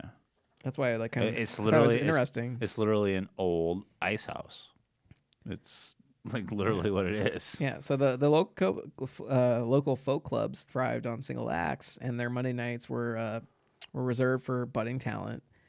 And uh, standing comedy felt like an open door. It was possible to assemble a few minutes of material and be on stage that week, as opposed to being be as opposed to standing in line with some material mysterious world in Hollywood, getting no response, no phone call returned, and no opportunity to perform. And on Mondays, he could tour around Orange County, visit three clubs in one night, and be on stage live in front of an audience. And what he's talking about is like being like acting, like trying to like make Yeah. a name for himself acting, which I think he he he had kind of thought about at the time. What was, what was this this year that you're talking about? um, I don't have an exact year Okay. for this one, but it was the early '60s. yeah. Well, he, he like he has always Well, been. well, it's probably around mid '60s actually. well, he's Right always, he's always been such a staple for me. So it was, it was probably mid '60s to, uh, yeah, it was probably mid '60s. how how how old is Steve Martin? uh, Steve Martin. I don't know now. I'd have to look it up, but okay. well, he was born in 1945, Oh, okay. but it doesn't really matter. No. He's ageless, man. Yeah, he really is, Yeah. man. So, uh, Dim burgers. so one cool thing he, he said is is if I flopped at the parad- the paradox in, in uh, Tustin, T U S T I N, Tustin, Tustin, yeah. I might succeed an hour later at the uh, Rouge on Noir. I found myself confining the magic to its own segment so I wouldn't be called a magician, even though the idea of doing comedy had sounded risky when I compared to the safety of doing trick after trick. I wanted, needed to be called a comedian. I discovered it was not magic I was interested in, but performing in general. And why? Because I was in competition with my father? No. Because I was aware of his interest in showbiz until years later? Was my ego out of control and looking for glory? I don't think so. I am fundamentally shy and still feel slightly embarrassed at disproportionate attention. My answer to the, to the question is simple Who wouldn't want to be in show business? Well, eh, the, we're doing it ourselves right now. So I- I, he said, I looked around the birdcage uh, and saw actors who had worked there 15 years and counting, and I knew it could be a trap for me. With some trepidation, I gave not notice. And at the age of 21, three years after I had started at, for the, at the birdcage, I slipped away almost unnoticed. And uh, Oh. yeah, that's that's kind of crazy. Well, that's that's one of those things too. Is like people think about jobs, you know, and, Yeah. uh, and it's always like you look at a job where like uh, when you can just like leave and no one even fucking cares. You're Right. Like, was that really a good job? Well, like, and for me, like, Steve Martin is a h- like, I couldn't imagine the world without him. No. You know, like a, um, a comedy without him. Like, think about the Man with Two Brains, whi- which is his acting career. Like the the Man with Two Brains, uh, train, uh, planes, trains, and automobiles, with uh, like John John Candy. Mm-hmm. Like he's uh he's I I remember like the big thing that I keep going back to is him on um on um uh Saturday Night Live. Yeah. Oh yeah. Like the, the- we're just a couple wild and crazy guys. So so I wanted to share the story. This is actually um if you if you do read the book uh Born Standing Up, um this is actually the first chapter. So in the summer, and this was actually a year I think around a year before he left the bird uh the Birdcage Theater. So in the summer of uh, 65, he was 20 years old, and he was in San Francisco uh, driving up from God, in L.A. 1965, he was 20 years old. Holy fuck. and uh, lugging, he, but he was lugging around his banjo and black hard shell case, uh, hard shell prop case. So he was doing uh, open mic nights, um, playing for free anywhere he could, and uh, auditioning at comedy clubs or playing banjo on the street for tips. Busking. Yeah, and he'd sleep in either his VW van, camp out in, in uh, Golden Gate Park, or pay for a cheap uh, hotel room. And uh, at this point, he wasn't uh, he wasn't the refined comic we'd come to know. He wa- well, g- well, you know, we were talking about that earlier ourselves. You know, Yeah. you, you do it takes time to really Well, we Check are still yourself. refining. we are. So his act was uh was uh as he puts it cobbled together from the s- the dis- disparate universities or universes of juggling, comedy, banjo playing, weird bits that he'd written in college, and magic tricks. And he said, "I was ri I was strictly Monday night quality, the night when traditionally anyone who could get up to perform would perform. all we entertainers knew Mondays were really audition nights for the club. Oh wow. And uh, he was still untouched at the time by the rapidly changing fashion scene of the mid 60s. He had short hair and, uh, and wore conservative clothes, which didn't help him with the hippie crowds he was playing to. Like I said, he was playing at folk clubs. And uh, his opening line at the time was, Hello, I'm Steve Martin, and I'll be out of here in a minute. I got a lone chuckle. and uh, uh, let's see. Uh, at, at one point, he started singing. His, uh, well, this is actually uh, he was playing at a place called uh, the Coffee and Confusion in San Francisco, in uh, in yeah the mid '60s. Hmm. And so I'm, I'm just telling this little story like he told. Um, and at one point, he started singing a song that would uh, go on to become fam- a famous bit of his. And it was like, you know, be courteous and kind and forgiving. and I'm actually, I'm going to play that right now. good. Be courteous, kind, and forgiving. Be gentle and peaceful each day. Be warm and human and grateful. And have a good thing to say. Be thoughtful and trustful and childlike. Be witty and happy and wise. Be honest and love all your neighbors. Be obsequious, purple, and clairvoyant. Be pompous, obese, and eat cactus. Be dull and boring and omnipresent. Criticize things you don't know about. Be oblong and have your knees removed. Be tasteless, rude, and offensive. Live in a swamp and be three dimensional. Put a live chicken in your underwear. Get all excited and go to a yawning festival. Okay, everybody. Be courteous, kind, and forgiving. Be courteous, kind, and forgiving. Good. Be gentle and peaceful each day. Be gentle and peaceful each day. Be warm and human and grateful. Be warm and human and grateful. And have a good thing to say. And have a good thing to say. Be thoughtful and trustful and childlike. Everybody on this. Be thoughtful and trustful and childlike. Be witty and happy and wise. Be witty and happy and wise. Be honest and love all your neighbors. Be obsequious, purple, and clairvoyant. Let them hear you outside. Be obsequious, purple, and clairvoyant. Be pompous, obese, and eat cactus. Everybody sing. Be pompous, obese, and eat cactus. Be dull and boring and omnipresent. Be dull and boring and omnipresent. Criticize things you don't know about. Criticize things you don't know about. Be oblong and have your knees removed. Be oblong and have your knees removed. Ladies only, be tasteless, rude, and offensive. Now the men live in a swamp and be three dimensional. Live in a swamp and be three dimensional. Everybody, put a live chicken in your underwear. Put a live chicken in your underwear. Go into a closet and suck eggs. Go into a closet and suck eggs. I'm over here laughing.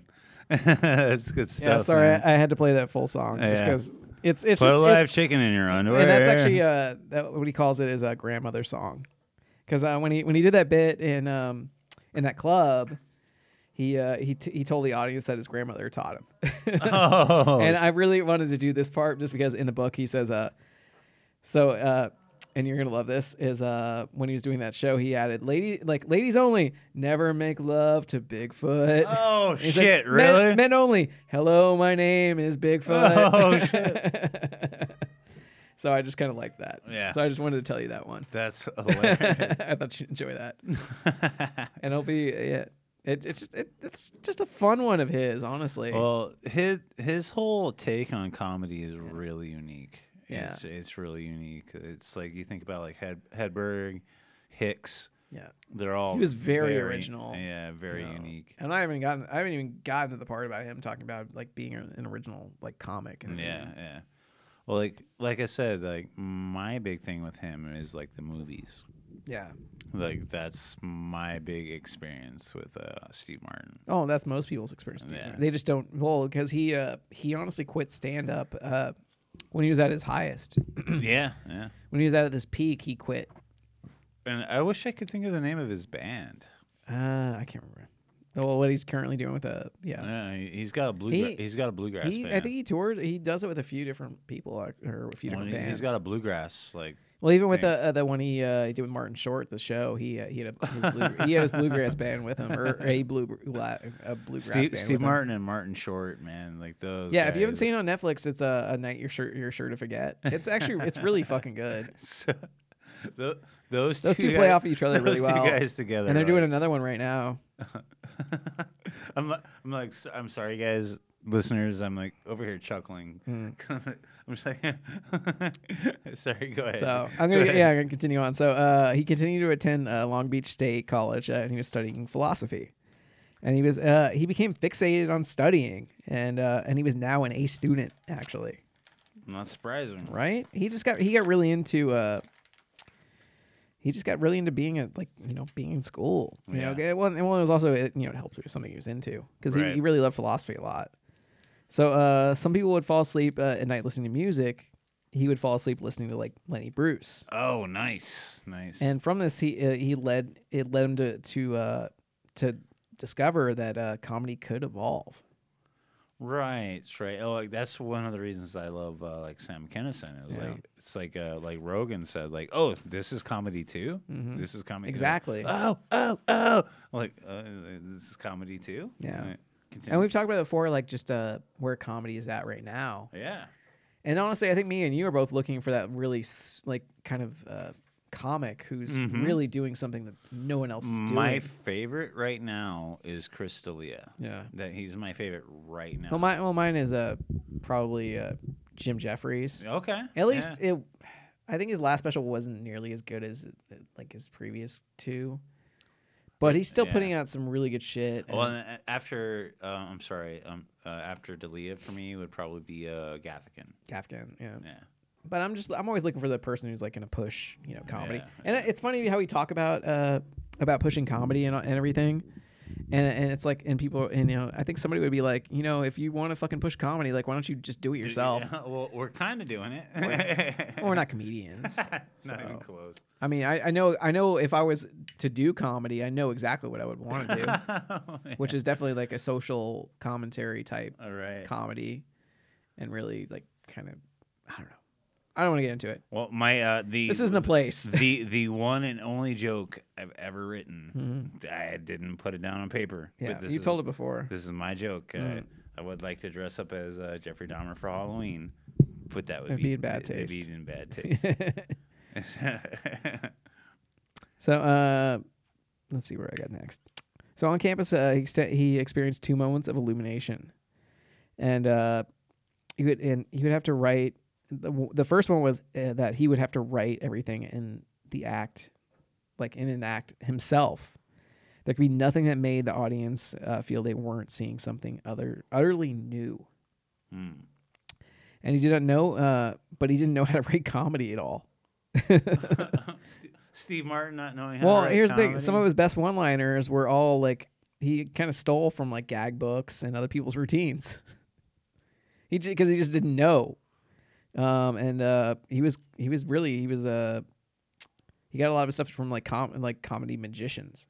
okay. because he that's the way he thought of himself as he was a comedy comic magician.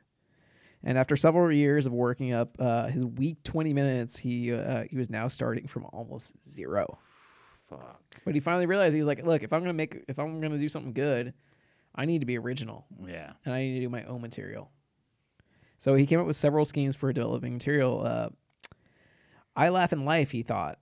Um, so why not observe what what it is that makes me laugh? And uh, if if he did spot something that was funny, um, he decided not to just describe it as something uh, happening to someone else, but to translate into the first person. So it was happening to me. Hmm. Like I didn't walk into a bar. I did. I didn't want it to appear that others were were nuts. I wanted it to I appear like that. that, A I guy, wanted didn't, a guy didn't walk Yeah. into a bar. I did. he didn't want it to appear that others were nuts. I want he, he wanted it to appear that he was nuts. yeah, or that I was nuts. Another method was to idly and abstractly or as- abstractly dream up uh, bits. Singing in a science class, he stared at the periodic table of elements that hung behind the professor. And that weekend, he went on stage at the I- Ice House and announced, "And now I would like to do a dramatic reading of the periodic table of elements." Dude, this, that's one of my. Ah, he That's one of my favorite uh, Yeah. Martin bits. He said, dude. I said, that bit didn't last long. but it- it's funny though. yeah. oh, It- Well, who would think to do something like that? it's funny. Like, have you ever heard that bit? no. It's fucking hilarious. Yeah, but he Like, thought to be like, oh, let me do a bit where I'm like, I'm gonna read the periodic table of yeah, elements. I've completely. But uh, you know what? And he does it, and it's fucking funny. it is like I've heard that entire bit. And then, but then he uh, he was taking a logic class, and he found out that uh, Lewis Carroll, who uh, who who wrote like Alice in Wonderland, wrote logic textbooks, and included argument form or argument forms uh, based on the philology uh, normally presented in logic books. This uh, it was normally presented in logic book this way: all men are mortal. So, uh, Socrates is a man, and uh, therefore Socrates is mortal. That's a that's like a logic problem Mm. and uh, I'm gonna go in a couple more. So, uh, but Carol, uh, uh, but Carol's were more convoluted, and they struck uh, they struck uh, Steve more as funny in a new way. So, babies are lo- one. Babies are illogical. Two. Nobody is uh, despised who can manage a crocodile. And three. illogical persons are des- are despised. Therefore, babies cannot manage crocodiles. oh my god. right? That's kind of that's pretty cool. So, absolute, uh, absolutely logical Sorry. yet they were still funny. and uh, so uh, Lewis Carroll, uh, he like so Steve kind of expanded on Lewis Carroll's delivery and of, of what comedy could be. And uh, he began closing his show by announcing, "I'm not going home tonight. I'm going to ba- uh, to Banana Land, a place where only two things are true. Only two things: one, all chairs are green, and two, no chairs are, are green." Um, he, he loved implying that the one thing I bel that he believed in was a contradiction.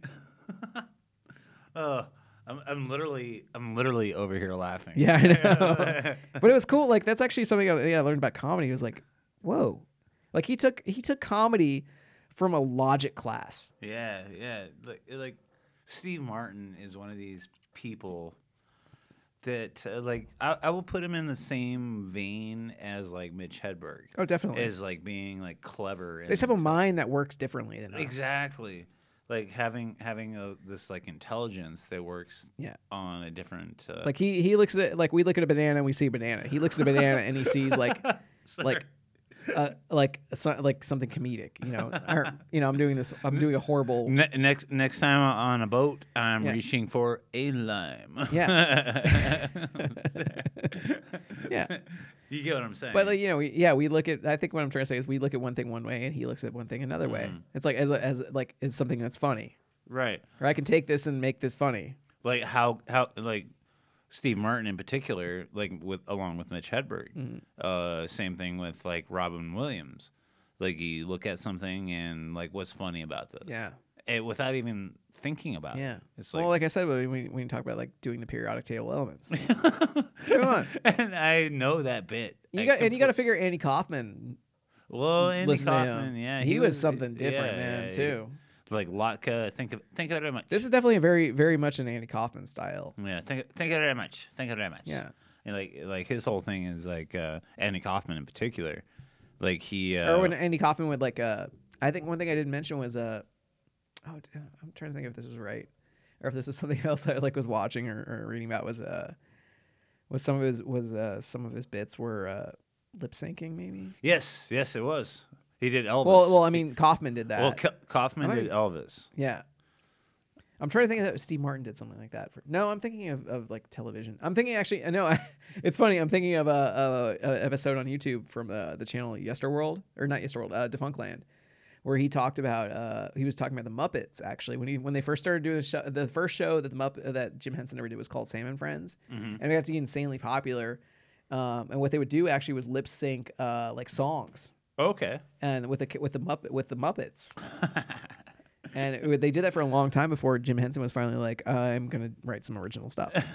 it's funny, I, I can't believe my mind went there. It's crazy, man. So much stuff mixes together. Well, because we're talking about comedy, comedy at this that's point. another thing we should do is, dude, we have so many people want to cover. Like Jim Henson would actually be a really good one. Mm, Dude, dude. Although I don't feel he could do nearly, I'd probably go to Defunk, the Defunct Land because he's doing a six part series. I think Mm. it's six six or eight part miniseries on Jim Henson, and I'd be like, I'm just gonna rip everything off this.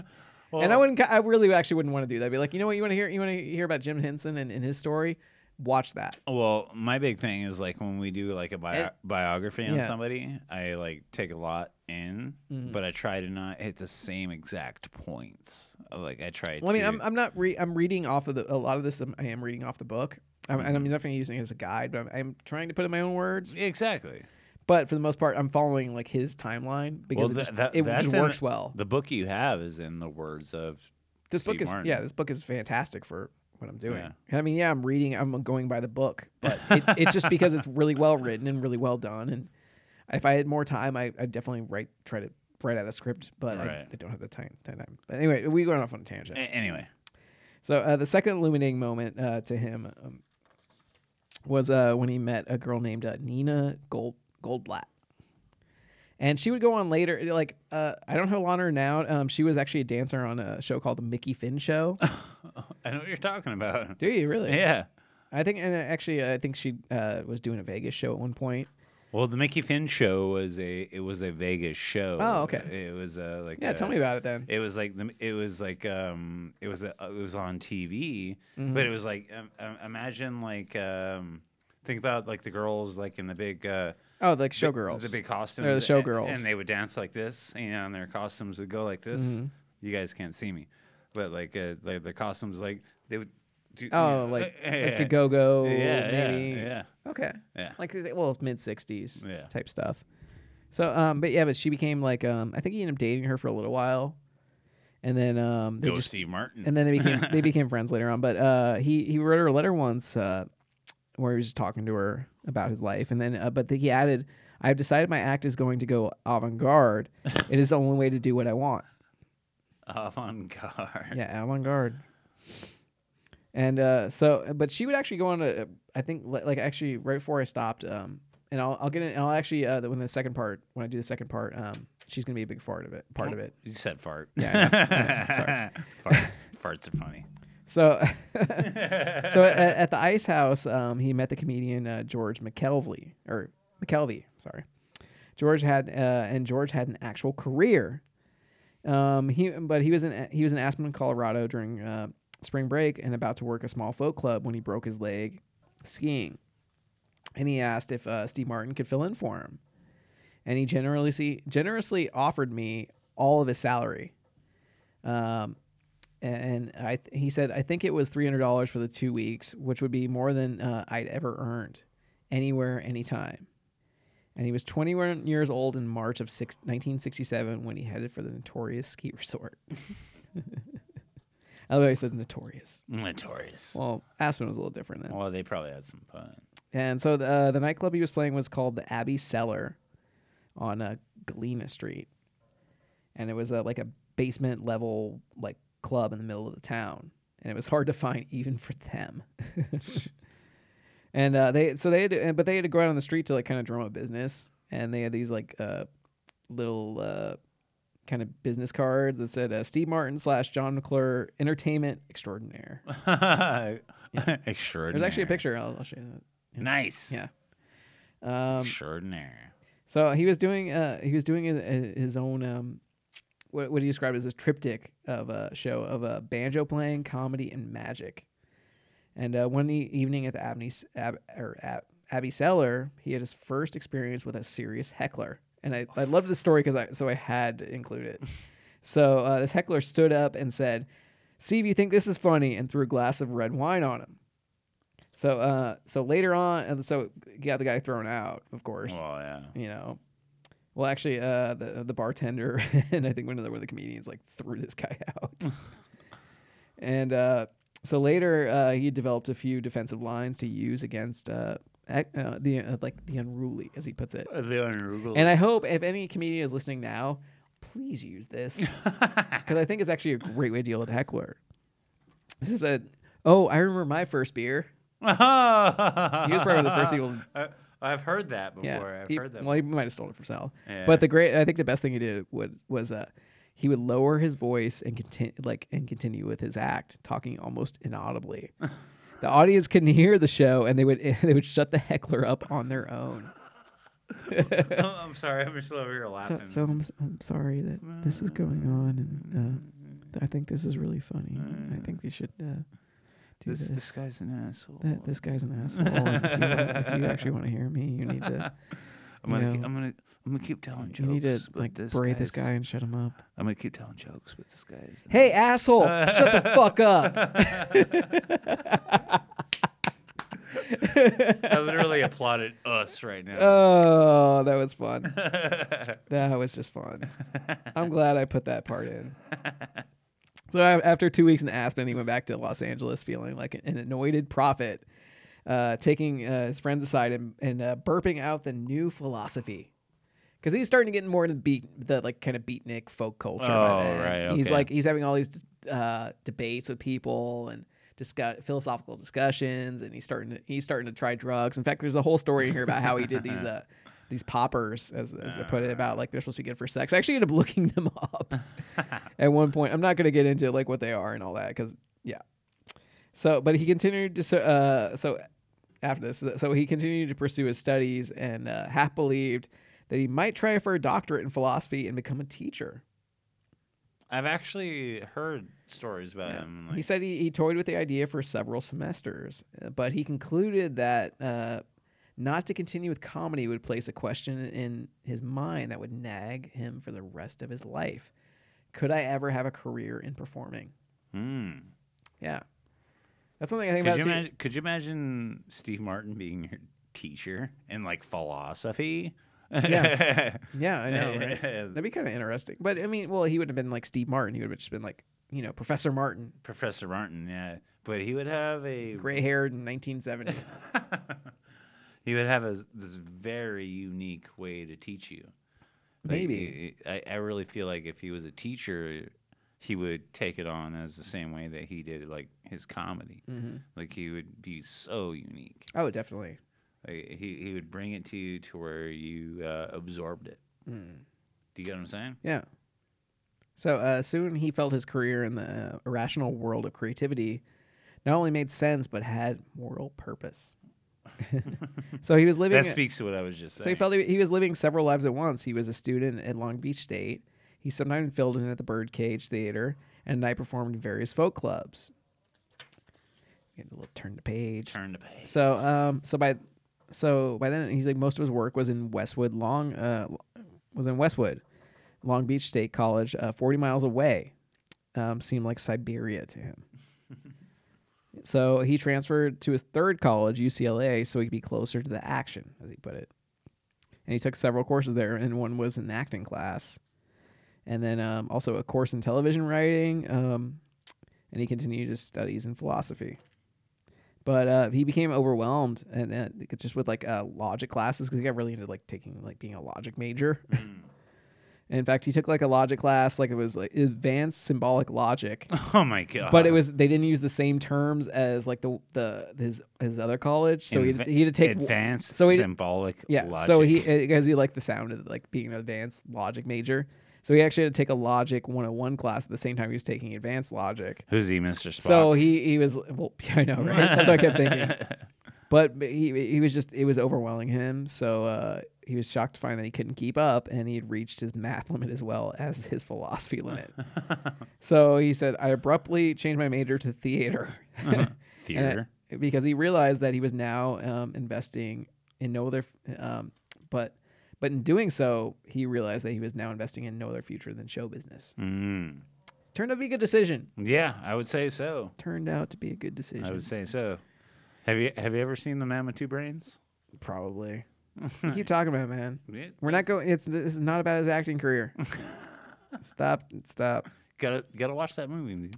So by by uh, so by then he was living rent free over the garage of a ma- uh, mansion in the exclusive area of Bel Air, thanks to the generosity of Randy Sparks and his wife Diane, who um they uh they owned a they owned a theater that he would play A at. theater. Yeah, shut up. Fuck you, man. it's just I fun. keep saying fuck you. Go ahead. So uh, among the uh, the crowd of singers, musicians, and uh, other non-singer, uh, he he like became uh, he got to know a girl who was a non-singer and a non-musician, and her name was Melissa. Uh, and friends would get to know her, her know her as Mitzi, who was uh, 20 years old. And um, so after se- uh, you know he, she was she was with someone, but he ended up like getting her after a few weeks. so uh, after several weeks of courtship, um, and her dad was uh, named uh, Dalton Trumbo, who actually Dalton wrote he wrote Trumbo. Spartacus. What? Yeah, he was a screenwriter. He wrote uh, Spartacus, Lonely Are the Brave, uh, Hawaii, Exodus, and uh, Papillon. Whoa. Um, I am Spartacus. yeah, I am Spartacus. yeah, and he was he was uh, notorious for being one of the Hollywood Ten, a group of writers and directors who were blacklisted during the Red Scare of the early fifties. the Red Scare. Yeah, Hmm. so he was like you know the uh, oh what was his name, uh, the guy yeah the guy who was like going after all of like you're a commie type thing, Okay. Oh, uh, McCarthy, like Senator McCarthy. yeah. McCarthyism. Yeah, that was the, he was part of that. Well, the, well, you know, because there was a lot of times where, where during that time where a lot of actors and, and Mm, screenwriters and yeah. everybody got blacklisted. So during his cr- cr- congressional hearing, uh, Trumbo uh, uh, challenged the right of uh, this in, of of his inquisitors to interrogate him, prompting a frustrated committee member to scream, "You are out of order, sir! You are out of order!" The whole, this whole court is out of Well, that was probably actually where they order. took it from, honestly. yeah. So where did I go after this? I gotta flip a few pages. Sorry. This whole court is out of order. yeah, but um, Steve Martin. So he he you know he got to be with her. He was with her, and like he would uh, he got to really learn about like kind of the counterculture Mm-hmm. and the rest of the world. I guess I guess her dad would like smoke smoke marijuana, Oh. but apparently he never smoked How it right. He'd smoke dare. it like a cigar. So she's like, yeah, he'd smoke a whole one and he never get stoned because he was trying to like cut down on his drinking, but apparently he was a huge drunk too. But uh, yeah, and Steve Martin, he would like go over, but he would go over there all the time for dinner because their mom, because uh, sh- her mom would be like, yeah, And like he had anytime the- you guys want to eat, he you had know. the- he had so the they didn't weed have any pipe. money, so like they'd go over there for dinner. He had the he had the weed pipe. Yeah. Well, and yeah, Steve Martin would, you know, he was just a horny fucking guy at the time. Honestly, he was just a horny fucking dude. And uh, well, Mitzi was a photographer, and so she would do like a lot of promotional shots of him at the time, of like Yeah. with flowers and all that stuff. And uh, yeah, he actually said uh, Mitzi became my fli my official photographer. But at, at this point, like uh, the war referred to, like the Mm. Vietnam War, was kind of starting, was really kind of getting everything, and uh, he- he- it scared him a lot actually. And at first, he was exempt uh, because he was in college, you know, from the draft. Um, but when the college deferment lifted, he became a like uh, a, a, a IY or one Y. I can't. I don't I really think know. it's one way. One Y. Um, unacceptable because of uh, my. eh, he became uh, unse- unacceptable because of migraine headaches, Yeah, that's one. uh, Yeah. which uh, he had exaggerated. Well, I would so exaggerate. he that was shit, definitely too. he was definitely kind of a, a bit of a draft dodger, I guess. Yeah, I that'd be would- the one. That'd be I like the, would be too. I, that'd be the one thing I'd say. But you know what? If if we were in that same situation, I we would- totally would have done the same thing. Fuck so you know what? You yeah. can't be like this guy was a draft dodger. it's Nah, like you dude. know what? You, Fuck you in that, such dude. his situation, you would have done the same fucking thing because you're Hell- you're afraid to go to war and die Well, for something you didn't yeah. you didn't think was right. Fuck that. dude. Like, uh, So- uh, yeah. Anyway. So the definition of uh, one Y or was it uh, one It's Y? one way. One Y was tightened and uh, I w- and he was moved up to one A. And the uh, the draft went to a lottery, and he drew a middling number. Yes. And as as his number approached, the, war, the army went to all volunteer. So he I got Know, I know what you're talking yeah. about. So he got yeah. lucky getting in the war. You know, of course he was he's happy. Well, like our generation came real close to that. They can't- They No. the, the, it, they almost reinstated the draft when we were in high school. Hmm. But con- continue. yeah. So uh, next thing I was the so uh, her dad. So Mitzi's dad. Uh, he wrote a screenplay uh, for a movie called The Fixer, starring Alan Bates. That's been actually remade. That's it. Yeah. I didn't know about this movie. So anyway, um, so uh, uh, his, she he was trying to say like, hey, come come and uh, you know, come and like hang out with me, and it was in um, it was in Budapest. So Mitzi joined him, and uh, and she was whisked off to the, dur- for the duration of the film. And after he'd received several charming letters from her, and then noticed a lag in regularity of their arrival, Mitzi uh, sent him a gentle and direct "Dear John" letter. Yeah. She'd been drept. So this is kind of funny, actually. She'd been drept, uh, swept away by the director John Frankenheimer, who 20 years later tried and failed to just, to seduce his wife, Steve Martin's wife, Mm. or as he put, it, my then wife, the actress Victoria Tennant, whom he was directing in a movie. So Mitzi was simply too alluring to be left alone in a foreign country, and I was too hormonal to be left in Hollywood. Incidentally, Frankenheimer died a few years ago, but it was but it was not I. She who was killed just him. like too hot to. I like how, how you put like instantly Frankenheimer died a few years ago, but it was not I who killed him. Because it's kind of like, yeah, that guy was a fucking asshole. But it type wasn't me. thing. It's like you know what? Yeah, this guy tried to steal my wife, so it's like he died. I just want to let you know that. it's kind of it, it's oh you know yeah, just realizing now that's kind of like the last like fuck you. It really kind of is right. Like, it, it was like he was like it wasn't me, but I'm glad he's dead. Yeah, he didn't really say. Well, yeah, he didn't say it, but Well, but he kind of said it. was saying it wasn't me. like yeah, if I would have if I. Could. But he did try to fucking pick up my wife, so So fuck that guy. Yeah, fuck that guy. fuck you, John Frankenheimer. So we're gonna draw draw it to a close. yeah, this is a actually yeah. It's funny how it ended up at it pretty much like almost exactly two hours. Yeah, yeah. Thank thank you for doing the, the awesome research. Well, I, man. am I really I'm, like I'm it. really just reading what he wrote. well, honestly, I, I I just I don't want to take credit for research when I'm just kind of. I, I mean, I'm putting it like I'm, I'm narrowing it down. It's Well- more of like almost a book report in a way. here's the best way to put it: is you're narrating the story. Yeah, Because like you and I, me and Josh, I'm reading a few things. You know, I realized I'm actually reading a lot less verbatim than I thought I would, Mm-hmm. so I'm happy about that. Well, like, uh, And I'm glad you've been able to throw in a little bit too. oh yeah, and the between the three of us that do this show on a regular basis, Mm-hmm. Yeah. we have different styles. Oh, definitely. you know, so I, I, That's I what really, keeps it interesting. I, re- I really enjoyed what you put together. Yeah, tonight. thank Oh, you. and then uh, next episode is the conclusion of this, right? Yeah, we're doing. We're gonna do uh, part two. Yeah, and then uh, next month, And like I said, this is all. This is all about. Um, this is all. It's really only about his stand-up career. Right. I mean, we could do like a three or four parter, including his acting career, but I'm not doing that. I'm, Yeah. I'm going just into his stand-up. well, and, And what's what I mean, this is a, it's it's amazing to have such a great resource in his book Mm, because yes. Mm. it's it is just about his stand-up. yeah, what's the name of the book again? It's called Born Standing Up. That's cool. And man. if you're interested, if you like if you like Steve Martin like at all, like this has been actually been a really easy like fun read. Like even just Di- reading it, it's like, really easy to digestible. read it. Yeah, very much. yeah, And it, it kind of makes me want to uh, get some of his his like regular books because he uh, It- yeah. he does he has writ he wrote a, uh Shop Girl. I've never seen the movie. It actually got turned into a movie, but he's written uh, he's written a lot of he's written a few fiction books. Okay. Um, he's didn't a know great that. writer. I You know, didn't- well, so far I'm seeing that. Yeah. I think well, I think even if you were to read this book, you're like, oh man, this is like so easy to read. And then like even just reading it to like make notes, I feel like I could have like read this book within like two days That's awesome. because if it- it's just that easy to read, That's it's awesome. nice. So our our next one is going to be the uh, well, next month you're talking about, or oh, well, next no, no, episode, yeah, yeah, Mm-hmm. uh, the conclusion of uh, Steve Martin, yeah, and then uh, at the end of the month we're going to do Robin Williams. Yeah. That that's going to be good. Well, end of next month, yeah, and we got and we're probably thinking that's gonna be a two-parter also. yeah yeah, and we've got stuff in between. Yeah. So enjoy enjoy, and thank you for listening to Nerdy Bones. hmm So and uh, say it with me, Nick. yeah, Nerdy, Nerdy Bones. Bones. And we're out.